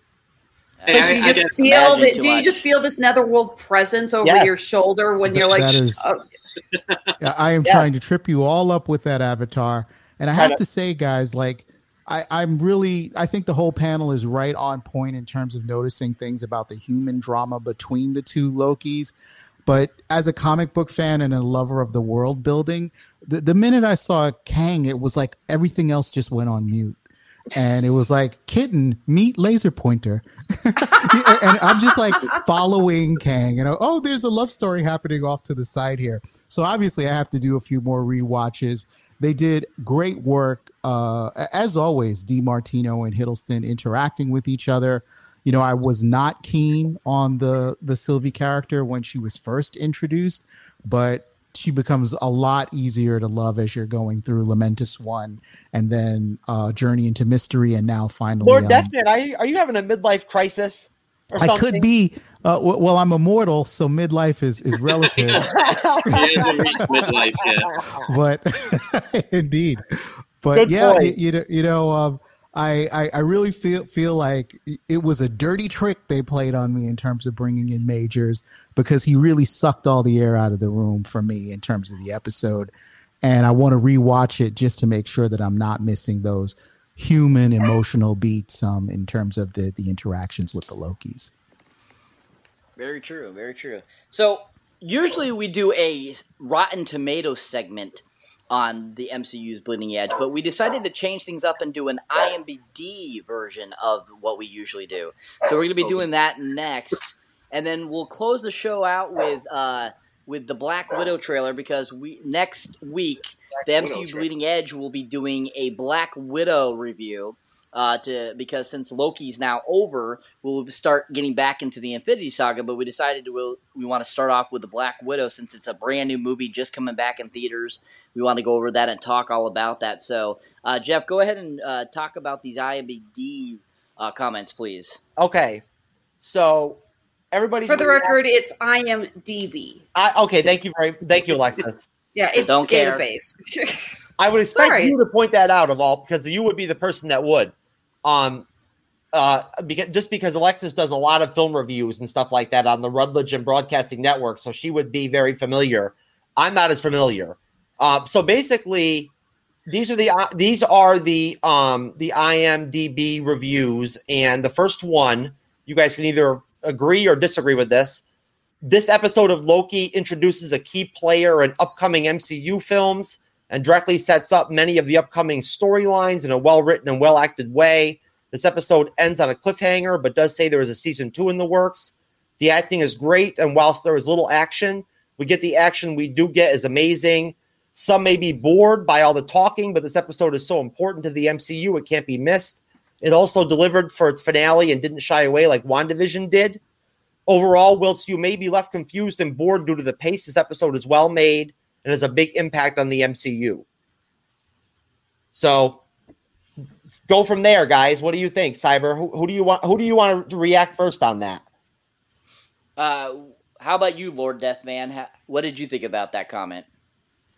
Uh, I think the review hits most of the important beats, but again, uh, I, I may be kind of out on a limb with this, but I think people are really underestimating the importance of this episode of For All Time Always in terms of its future implications for the MCU, in terms of how we're going to be getting Kang as a villain and different variations of him, and this concept of the multiversal war, but also just just looking at it on the level of speculative fiction and the scope, the grandiosity of the scale of what Marvel is pro- proposing here, with again a villain who has just sort of had this invisible hand throughout all of existence. Everything you've seen in the MCU has sort of been orchestrated to satisfy his need to have a stable timeline. Uh, it, it was really like a Wizard of Oz level style uh, reveal, and I can't think of having felt that way with any other franchise in a long time. So, a lot of kudos to them. I'm also really stunned by the idea that I'm one of those guys that watches the action stuff. I was blown away by Black Widow's action sequences. Love the fight choreography in Loki for the most part, but like like I said, once Kang came in in in, in the door and the elevator opened, I was so open to an to this pivotal episode in the MCU canon, which does most of its work through uh, through exposition, through incredible acting. Uh, uh, it, it was just amazing to not have that, you know, need a whole lot of action to drive it. Although for the action junkies, you do get a little bit of tit for tat with the two Lokis going at each other. So, uh, as always, I think the the reviewers tend to be. Um, I've, I've the reviews I've read on IMDb and in Rotten Tomatoes have tended to be a little bit um I don't want to say self-serving but the, but they definitely downplay how great this series has been. They were much more appreciative of WandaVision because of the send-offs to early sitcoms and I think that's a place where they understood that. They're like, "Oh yeah, I know the Dick Van Dyke show and you know, I went through four or five years of media studies or or critical review, so I'm going to give this uh, a high grade. But when it comes to Loki, it's like, all right, this is esoteric sci-fi and and and fantasy. I, I like what the actors are doing because they're all at the top of their game and classically trained. But as far as the story, you, you know, I feel like the reviewers have been a little soft on it. Nice, nice. Uh, uh, I would totally agree with you on that whole point there. Uh, I totally agree. Like, yeah, when that those doors open, you kind of everything just kind of like that. You know, the the kitty light going on on Kang there because it just like became so like that's like exactly what you're looking for. Uh, what are your thoughts, Taylor? Well, as far as the uh, review that Jeff read, I mean, guy sounds like he, he mostly appreciates the, sh- the show. Uh, and I agree with him. It's a great show and it's very important. I didn't like that crack about WandaVision, though. Uh, WandaVision, WandaVision is a fantastic show, and it did not shy away from anything, in my opinion. So, uh, other than that, I agreed with what the guy wrote, with all the good stuff he wrote about Loki. Awesome, awesome. Well, our wonderful guest Alexis is uh, needs to bow out at this moment, so we will give her a proper send off. We want to thank you for being a part of the panel tonight. We enjoyed all your critiques and all your comments.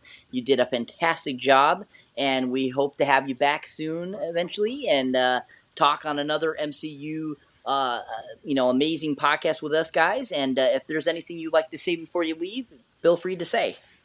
Thanks, Cyber. Yeah, sorry, guys. I don't know if you can hear my dogs upstairs starting to go a little berserk, but I should probably go ahead and get off here and go release them before they put a hole in the drywall. Uh, but again, um, I know you guys are going to talk about uh, the Black Widow film, and you're going to be reviewing it next week. I did just review uh, Black Widow with the Radulich and Broadcasting Network. Uh, that is up on uh, W2M go ahead and check that out if you got some time, or if you you know if you don't want to wait for these guys to review it, if you want to just get to our review, go ahead. Oh. um, I oh what I can promote my own stuff. Oh, I see how it is. we we love the, we love the Radulich Broadcasting Network very much here on the MCU's Bleeding Edge. So Alexis, you can plug away. Thank you very much. So, um, in addition to those in the Midwest area, uh, sorry, funny quote there from the chat. Um, Honeysuckle Rose Creations, my jewelry company, will be appearing this weekend at Crypticon. That is a horror themed convention. Really looking forward. So happy to be going back to work. And among the guests of honor there, we've got Michael Biehn and Billy Zane. Wow, So- nice. Re- yeah, real. So going to be have a lot of Love fun. Michael Biehn. Oh, totally. Me too. So, yeah, the only man to have a higher death count than Sean Bean. but anyways, yes. So, and of course, you can find uh, Honeysuckle Rose Creations on Etsy and Handmade at Amazon. Follow us on Facebook, uh, Instagram, and Twitter, and be sure to check out the Radulich and Broadcasting Network. So, gentlemen, I bid you a fond adieu. I hope you have a wonderful evening, and I would love to be back on the show again before too long. So, catch you later. We'll Great see you later. Alexis. Good night. Have a good night. All right. So Jeffrey, Jeff, Jeffamundo, Jeff for me, what do you think about what we've been talking about, sir? Well, as far as the review goes, um, I feel like for hey, you know, it, as a fan review, I feel like it it it, it covers the bases. Um, it also delivered for its finale and didn't shy away like WandaVision did. See, I I I I, I have to be on the same page with Taylor on that. I don't like them. I don't like them bringing up the finale of WandaVision like that because I think that the finale of WandaVision was fine the way it was. Um, I don't think that like I mean I love WandaVision personally, but um, so I that kind of takes away a little bit from it. But I feel like um, I would agree. I feel like um, definitely this is definitely impactful in terms of the whole MCU, and I wouldn't be surprised if you know, I don't know how it's going to work out. I don't know if we'll see Loki and Doctor Strange too, but I feel like there's going to be certain ramifications that are going to come from this series that are going to impact Doctor Strange too. So, from that perspective, I definitely agree with the review in terms of, you know, um, if you didn't like the episode, at least you understand that it's an important one. Nice, nice. Yeah, totally, totally. I mean, that whole comment was pretty on point, I feel. Yeah, most definitely. And I think there's a lot more to the episode versus what that comment says. But at the same time, it just is a really, I thought, a very well thought out comment altogether. So I, I understand it and I appreciate it at the same time. So, uh, is there any other one, sir? Yes, most definitely. Um, this is a very this this is a very uh, basic one, but I, I think it'd be interesting to hear what you guys think. I had low expectations coming into this episode because I was convinced that there wasn't enough time to kick off the multiverse correctly. Well, I was wrong. Marvel freaking crushed it. There you go. What do you guys think? That was very on point. what do you think, Lord Deathman? Yeah, I think that person nailed it, except for the low expectations, because Journey into Mystery was awesome, and I dared to dream when it came to uh, episode six, the finale. So, uh, other than that, I think that person was on point. Yeah, very much so. I think so too. Uh, how about you, Taylor? Did you agree with that, or do you, do you feel it's a little different? Or no, I agree with it. I, I think Marvel did crush it as far as kicking off the, the multiverse. Very much so, yeah. Totally agree. Well, Cyber, if, if I can point out quickly, and I'd love to get you guys' reactions and actually get your get your like ratings of the episode personally, because I love hearing that kind of stuff. That person gave the episode a 10, a 10 out of 10. I'm seeing a lot of 10 out of 10s as I'm going down the list of the reviews, like along with the ratings. There's some 9 out of 10s, but mostly 10 out of 10s. Um, if you don't mind, um, going around going around the table, starting with you, Cyber, and then oh, you know over to you, Lord Deathman, and then to you, Taylor. Cyber, what would you give the episode, or what what kind of rating would you give it? I give it a ten. I thought it was really well uh, conceived. I thought it was really well uh, played out, and uh, I thought it was a decent uh, ending to a season uh, versus the other two series. I would say. Uh, I think this is the best ending to all three of the Marvel series that they put out so far. I definitely thought it was better ending than Wanda, and I definitely thought it was a better ending than uh, Falcon the Winter Soldier. Yeah, I have to echo that sentiment. I totally agree with Cyber. This was a 10 out of 10 episode for me. I thought it was probably one of the most satisfying pieces of MCU content I've seen ever. Uh, which is again in the middle of a week like Marvel has been having that that takes a a lot of courage to kind of come out and say. But it was it was so well executed. I think it was satisfying for fans and diehards like myself who are crate divers and comic book readers. But I also have a feeling that casuals were able to jump right in and just really enjoy the fantasy and the action and the adventure. Very, very much so. How about you, Taylor? I give the episode a nine out of ten. I think it was very, very well done. Everything that they did, everything that they tried to do, was executed extremely well. But um, it wasn't a satisfying conclusion for the the season for me. Not an entirely satisfying conclusion. I think it was a little bit too too much of a cliffhanger uh, for my particular taste. So that's why I give it a nine out of ten. Nice, totally understandable. I mean, yeah, that ending can leave you kind of like with bad taste in your mouth. I I would say, you know, where like it didn't like completely fully go full circle for the the season itself. So I can most definitely get under that and understand that. Uh, so Jeff, uh, do you have the uh, Black Widow trailer ready, sir? I do, and just really quick, I want to drop an eight point five on this finale episode, ah. just, just to kind of like match up with what Taylor said. I feel like I I I feel very similar to what Taylor said. I feel like I love where it went.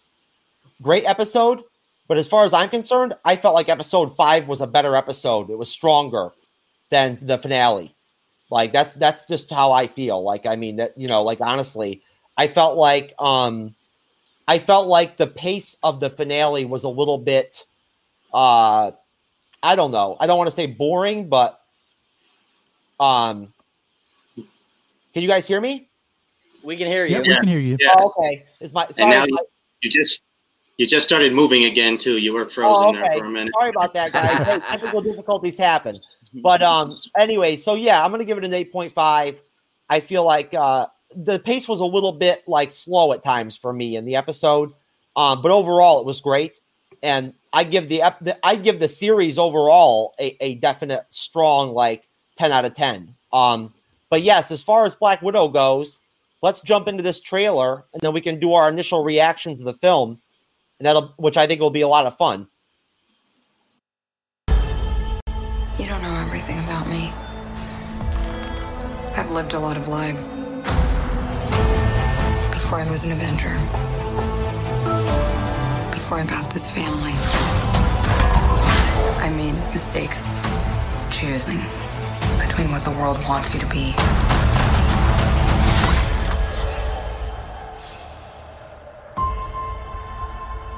And who you are.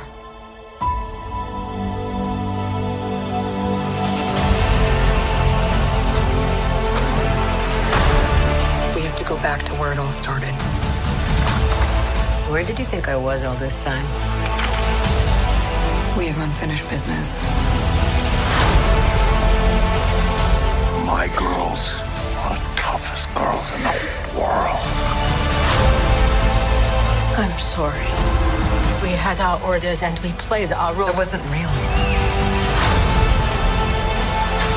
It was real to me. To me, you were everything. Bring her home. Put your seatbelts on.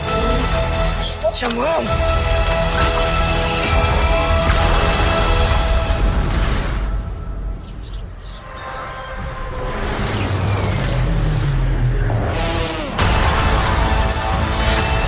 Thing's for sure. I'm done running from my past.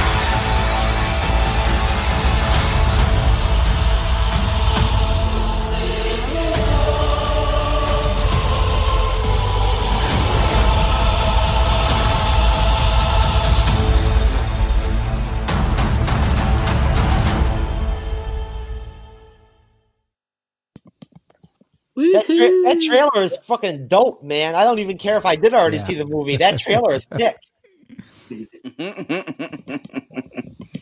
yeah, I mean that trailer.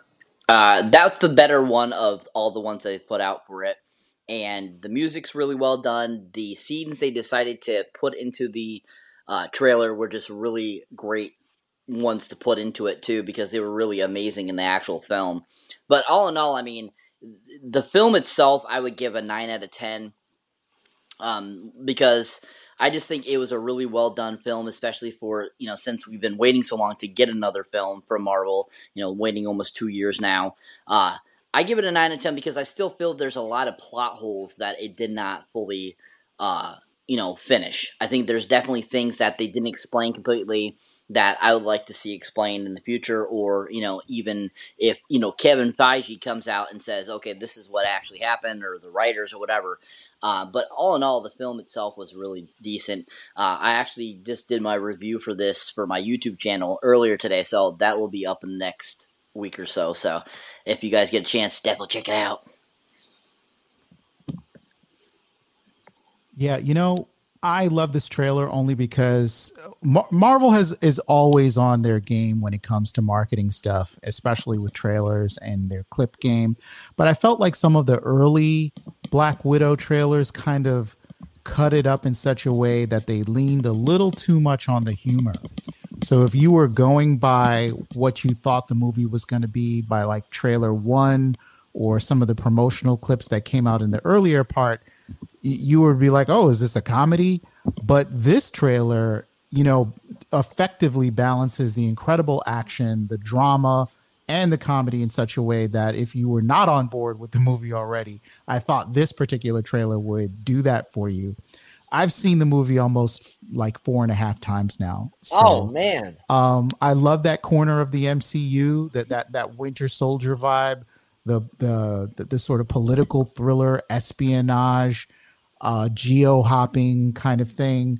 That is, you know, that that is sort of my meal ticket in the MCU, and I'm a huge Black Widow fan. You know, which people say that, and I, don't- I don't want to, you know, force people to br- to break out their Black Widow fan cards from their wallets, but I've been reading her books for a while since the Marvel Knights days. I think in the comic books uh, around the mid 2000s, I really got into the character.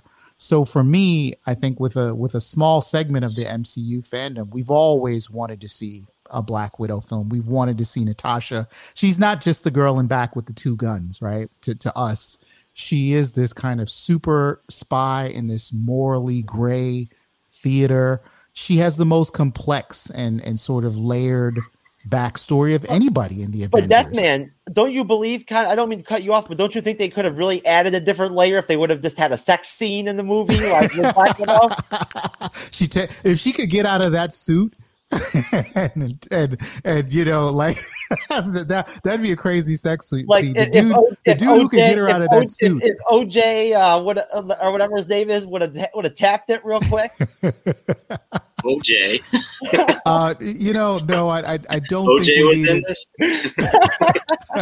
Jeff, you just need to go watch the OT. Ass Avengers. OT. Yeah, Taylor. uh, OJ OJ's in the movie. the, uh, OJ is OJ is not in the movie. It's OT. Um, and uh, you know, I, I don't think that this movie needed, um, you know, like, uh, yeah, I, I don't think we needed a sex scene interlude here. Um, I thought it was extremely well, uh, well executed, and the and the more times I've seen it, it has snuck its way into my top ten MCU films. So yeah, I think they did a great job with it. Nice, nice. I uh, just want to go over to the comments again here, real quick, before you go on, Taylor. Um, David R has given us a few other messages here that are just really insightful and fun. Uh, he, he brought out the point that at the end of Midsummer Night's Dream, the audience is told that if they didn't like anything about it when they woke in the morning, remember, it was all just a dream. It reminded him of that, which I I can see that being, you know, totally happening, most definitely. Uh, and then, incidentally, you must check out the actual meaning of the Wizard of Oz if you never have. It's equally mind blowing. So I think that's kind of interesting too that he brought out that point uh, because I mean I haven't actually researched the um, you know Wizard of Oz, but it, is one thing that I have heard other people mention that before that uh, there's like a fuller meaning to that story from Frank L. Baum. Uh, and then he says, "Release the hounds." And then this episode set a new bar. 10 is insufficient. So he thinks it should be like 11 or 12, David? Maybe a 15? I'm not sure. And then he said, I would rate them the same. They had two different goals and each performed perfectly beyond my standard, if perfect for me. Eh, yeah, definitely. Definitely. And then he just pointed out that Natasha is one of the most complex characters in all of comicdom. She is believably, questionably against someone eternally and always comes off as a hero. Uh, definitely agree with that. Yeah, he, she definitely is a hero no matter I you know, even when she was probably a Black Widow for the Red Room, I probably still would have thought she was a hero no matter what. Uh, that's just a really good point there, David. So thanks for sharing those comments with it. It's really great. Uh, yeah, so David Taylor, R's been on fire uh, Yes. all night. Th- th- This is a, a badass right there.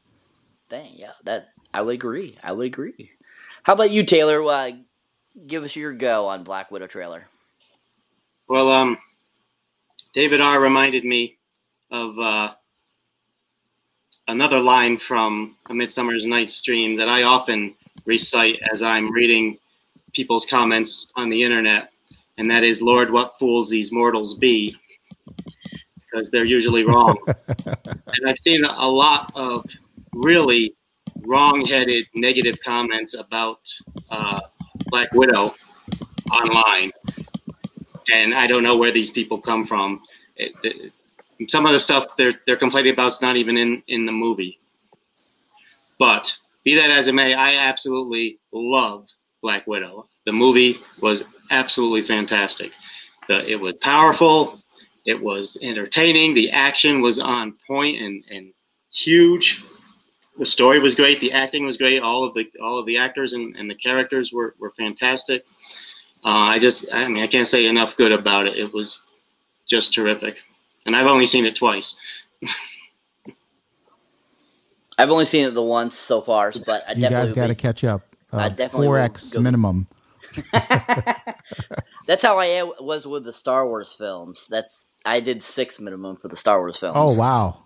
okay. So, so four is nothing really for me. Like a four is like that's mediocre. So six, I'm going for six.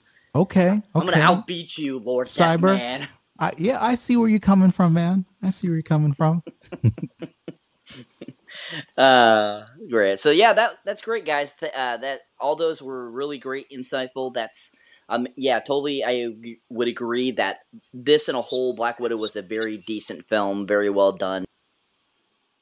Uh-oh. Oh, we lost Cyber. Oh, we lost we, Cyber. We knew he was going to drop. It's okay. You could see he was trying to rush things, but I'm gonna go ahead and do my and just leave my quick comment for Black Widow, and then we'll get the hell out of here, guys.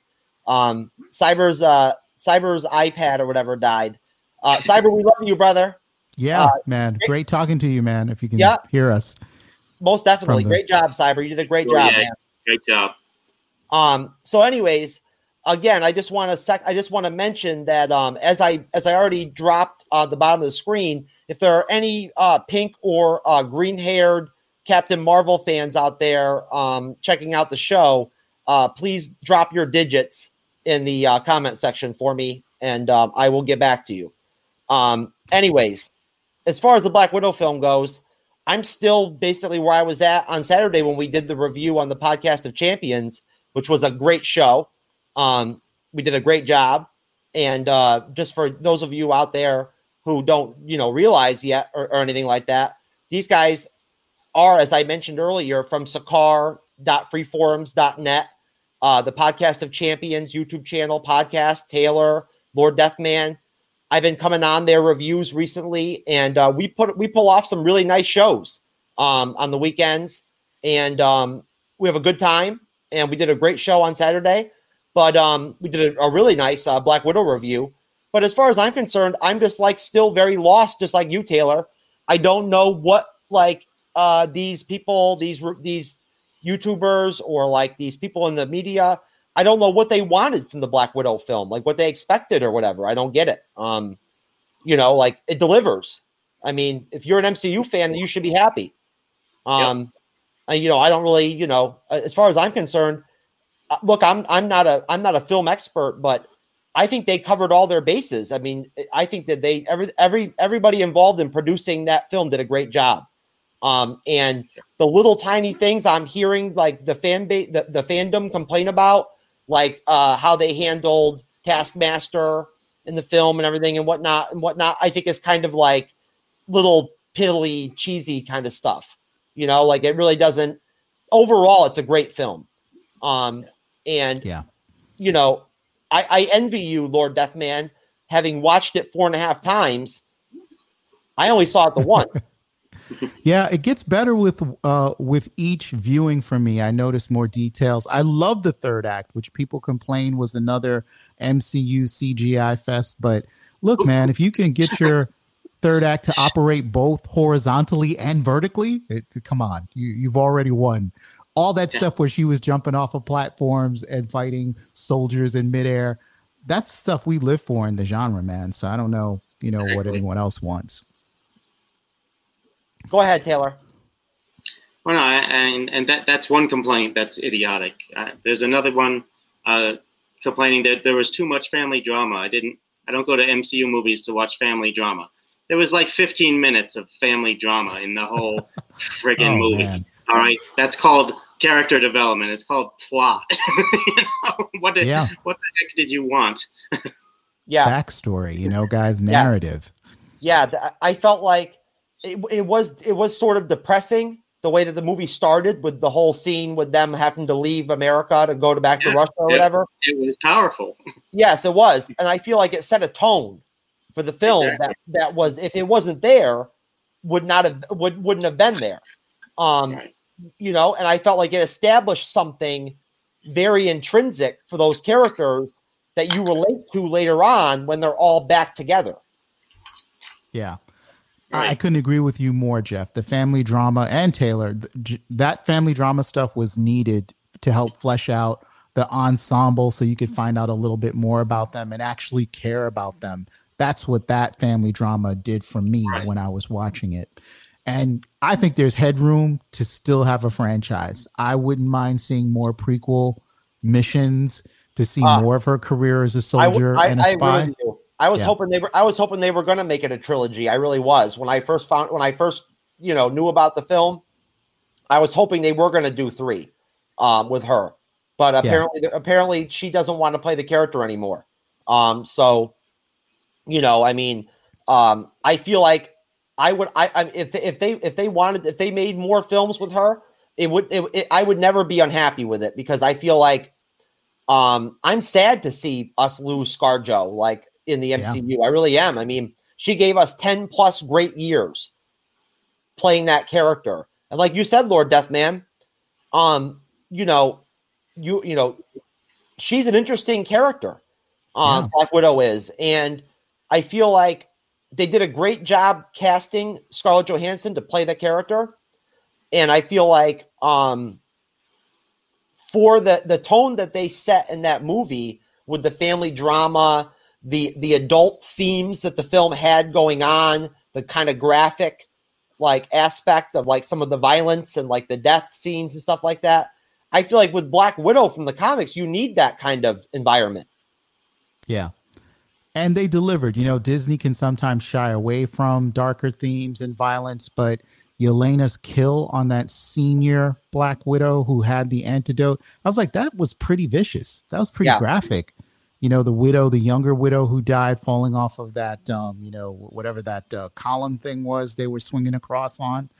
Uh, yeah, I, I, you know, it, it really is lost potential not to be able to revisit a chapter two with Black Widow where she might encounter the Winter Soldier and and you know from those stories from the Winter Soldier movie, or even to look at Budapest fully fleshed out because that sounds like it was a a batshit ten days for Clint Barton and Natasha Romanoff trying to get out of Budapest and away from Dreykov. Um, I would have loved to have seen more of that stuff.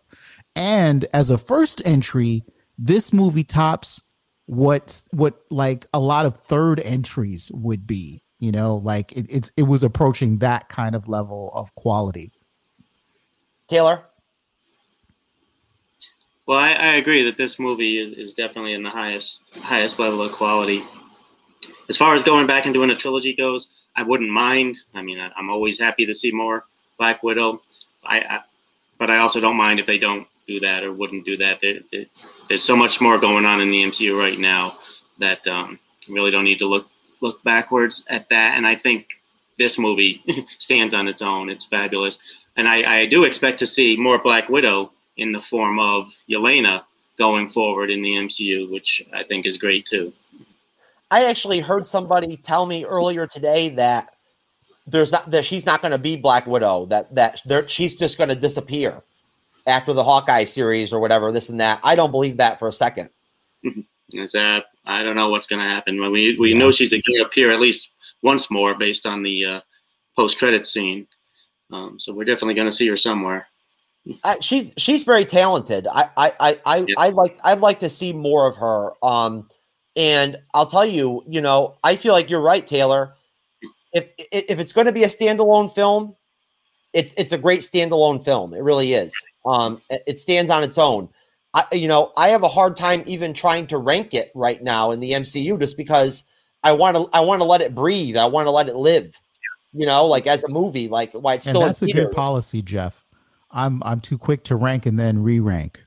I, I Well, like hey, the methodology. I mean, listen, Lord Deathman, I I mean, I think that you're I think you're very accurate and very on point and very well well well put and well well versed when it comes to your you know your comments and your contributions to the show and everything and the, the other shows I've done with you and everything and whatnot. I respect you, um, just like I respect Taylor and I respect Alexis and I you know I love Cyber to death.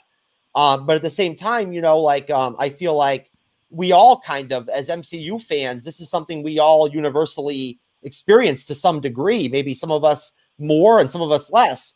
And that's the fact that we all are human and we react initially to these productions, to these movies, to these TV episodes.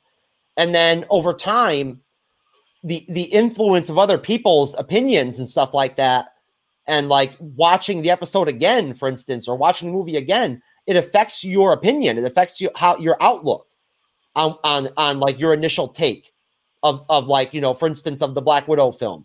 You're influenced a little bit over time. So like you know hey i'm i'm just like you. I've definitely um i've definitely changed my mind about certain aspects of mcu stuff before in the past after like time has passed.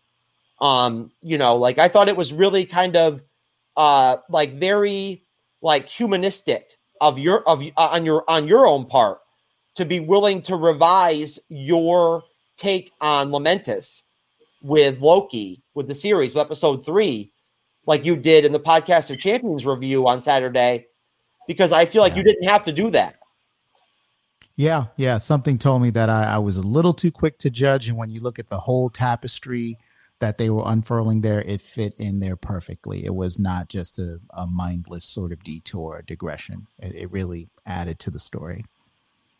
Well, and, and it, that falls back into like you know, like what like Taylor's mentioned before. There's no such thing as filler episodes when it comes to these shows. You know, like um, you either appreciate and enjoy, you know, the the setup, the um, you know, the build up, the world building, and everything that's necessary in some of these series in order to make them flow and make them work um, you know, or you jump the gun, and you know, and like you know, and and become you know negative about about the stuff. But overall, at the end of the day, um, gentlemen, we've been getting after it for over two plus hours, not even including our non-live segment where we were just like talking like to nobody. Um, so I just want to, um, for the MCU's bleeding edge, for Cyber and for myself, I just want to thank uh, Taylor first um, and Lord Deathman very much for joining us tonight on the show. You guys were great as always. Um, we love having you. And yeah, um, thanks for having me, man. Yeah, thanks for having me back. Great. Oh, no problem. Taylor, thank you for finding the time, man. I know you have a busy schedule. Lord Deathman, audio or visual or however we however we get it, man. We'll we'll take you, brother. I will remain a man of mystery. I appreciate you guys of uh, uh, accommodating my uh, eccentricities there. That's all. Hey, it's all good, man. I mean, at the end of the day, um, you know, like, uh, you know, since you've already got the uh, the um, the connection and everything with like, uh, you know, with the dark with with Hades and shit, you know, I mean, um, you and I might need to connect sometime down the road because, like, I'm uh, I've been known to um, uh, you know, trend towards the uh the uh, you know negative uh, part of like the uh, the heaven to hell dynamic. Look, I can here. get you a free pass if you die once. I can get you. Anything beyond that is on you. well, Alexis, we love you very much. Thank you very much, as always, for your contributions. Um, Perry Ramsey, I hope you're doing all right, brother. Uh, David R, you are my friend. You are my you are my brother thank you so much for for ha- handling your business in the comment section as always. Um, and I'll talk to you soon.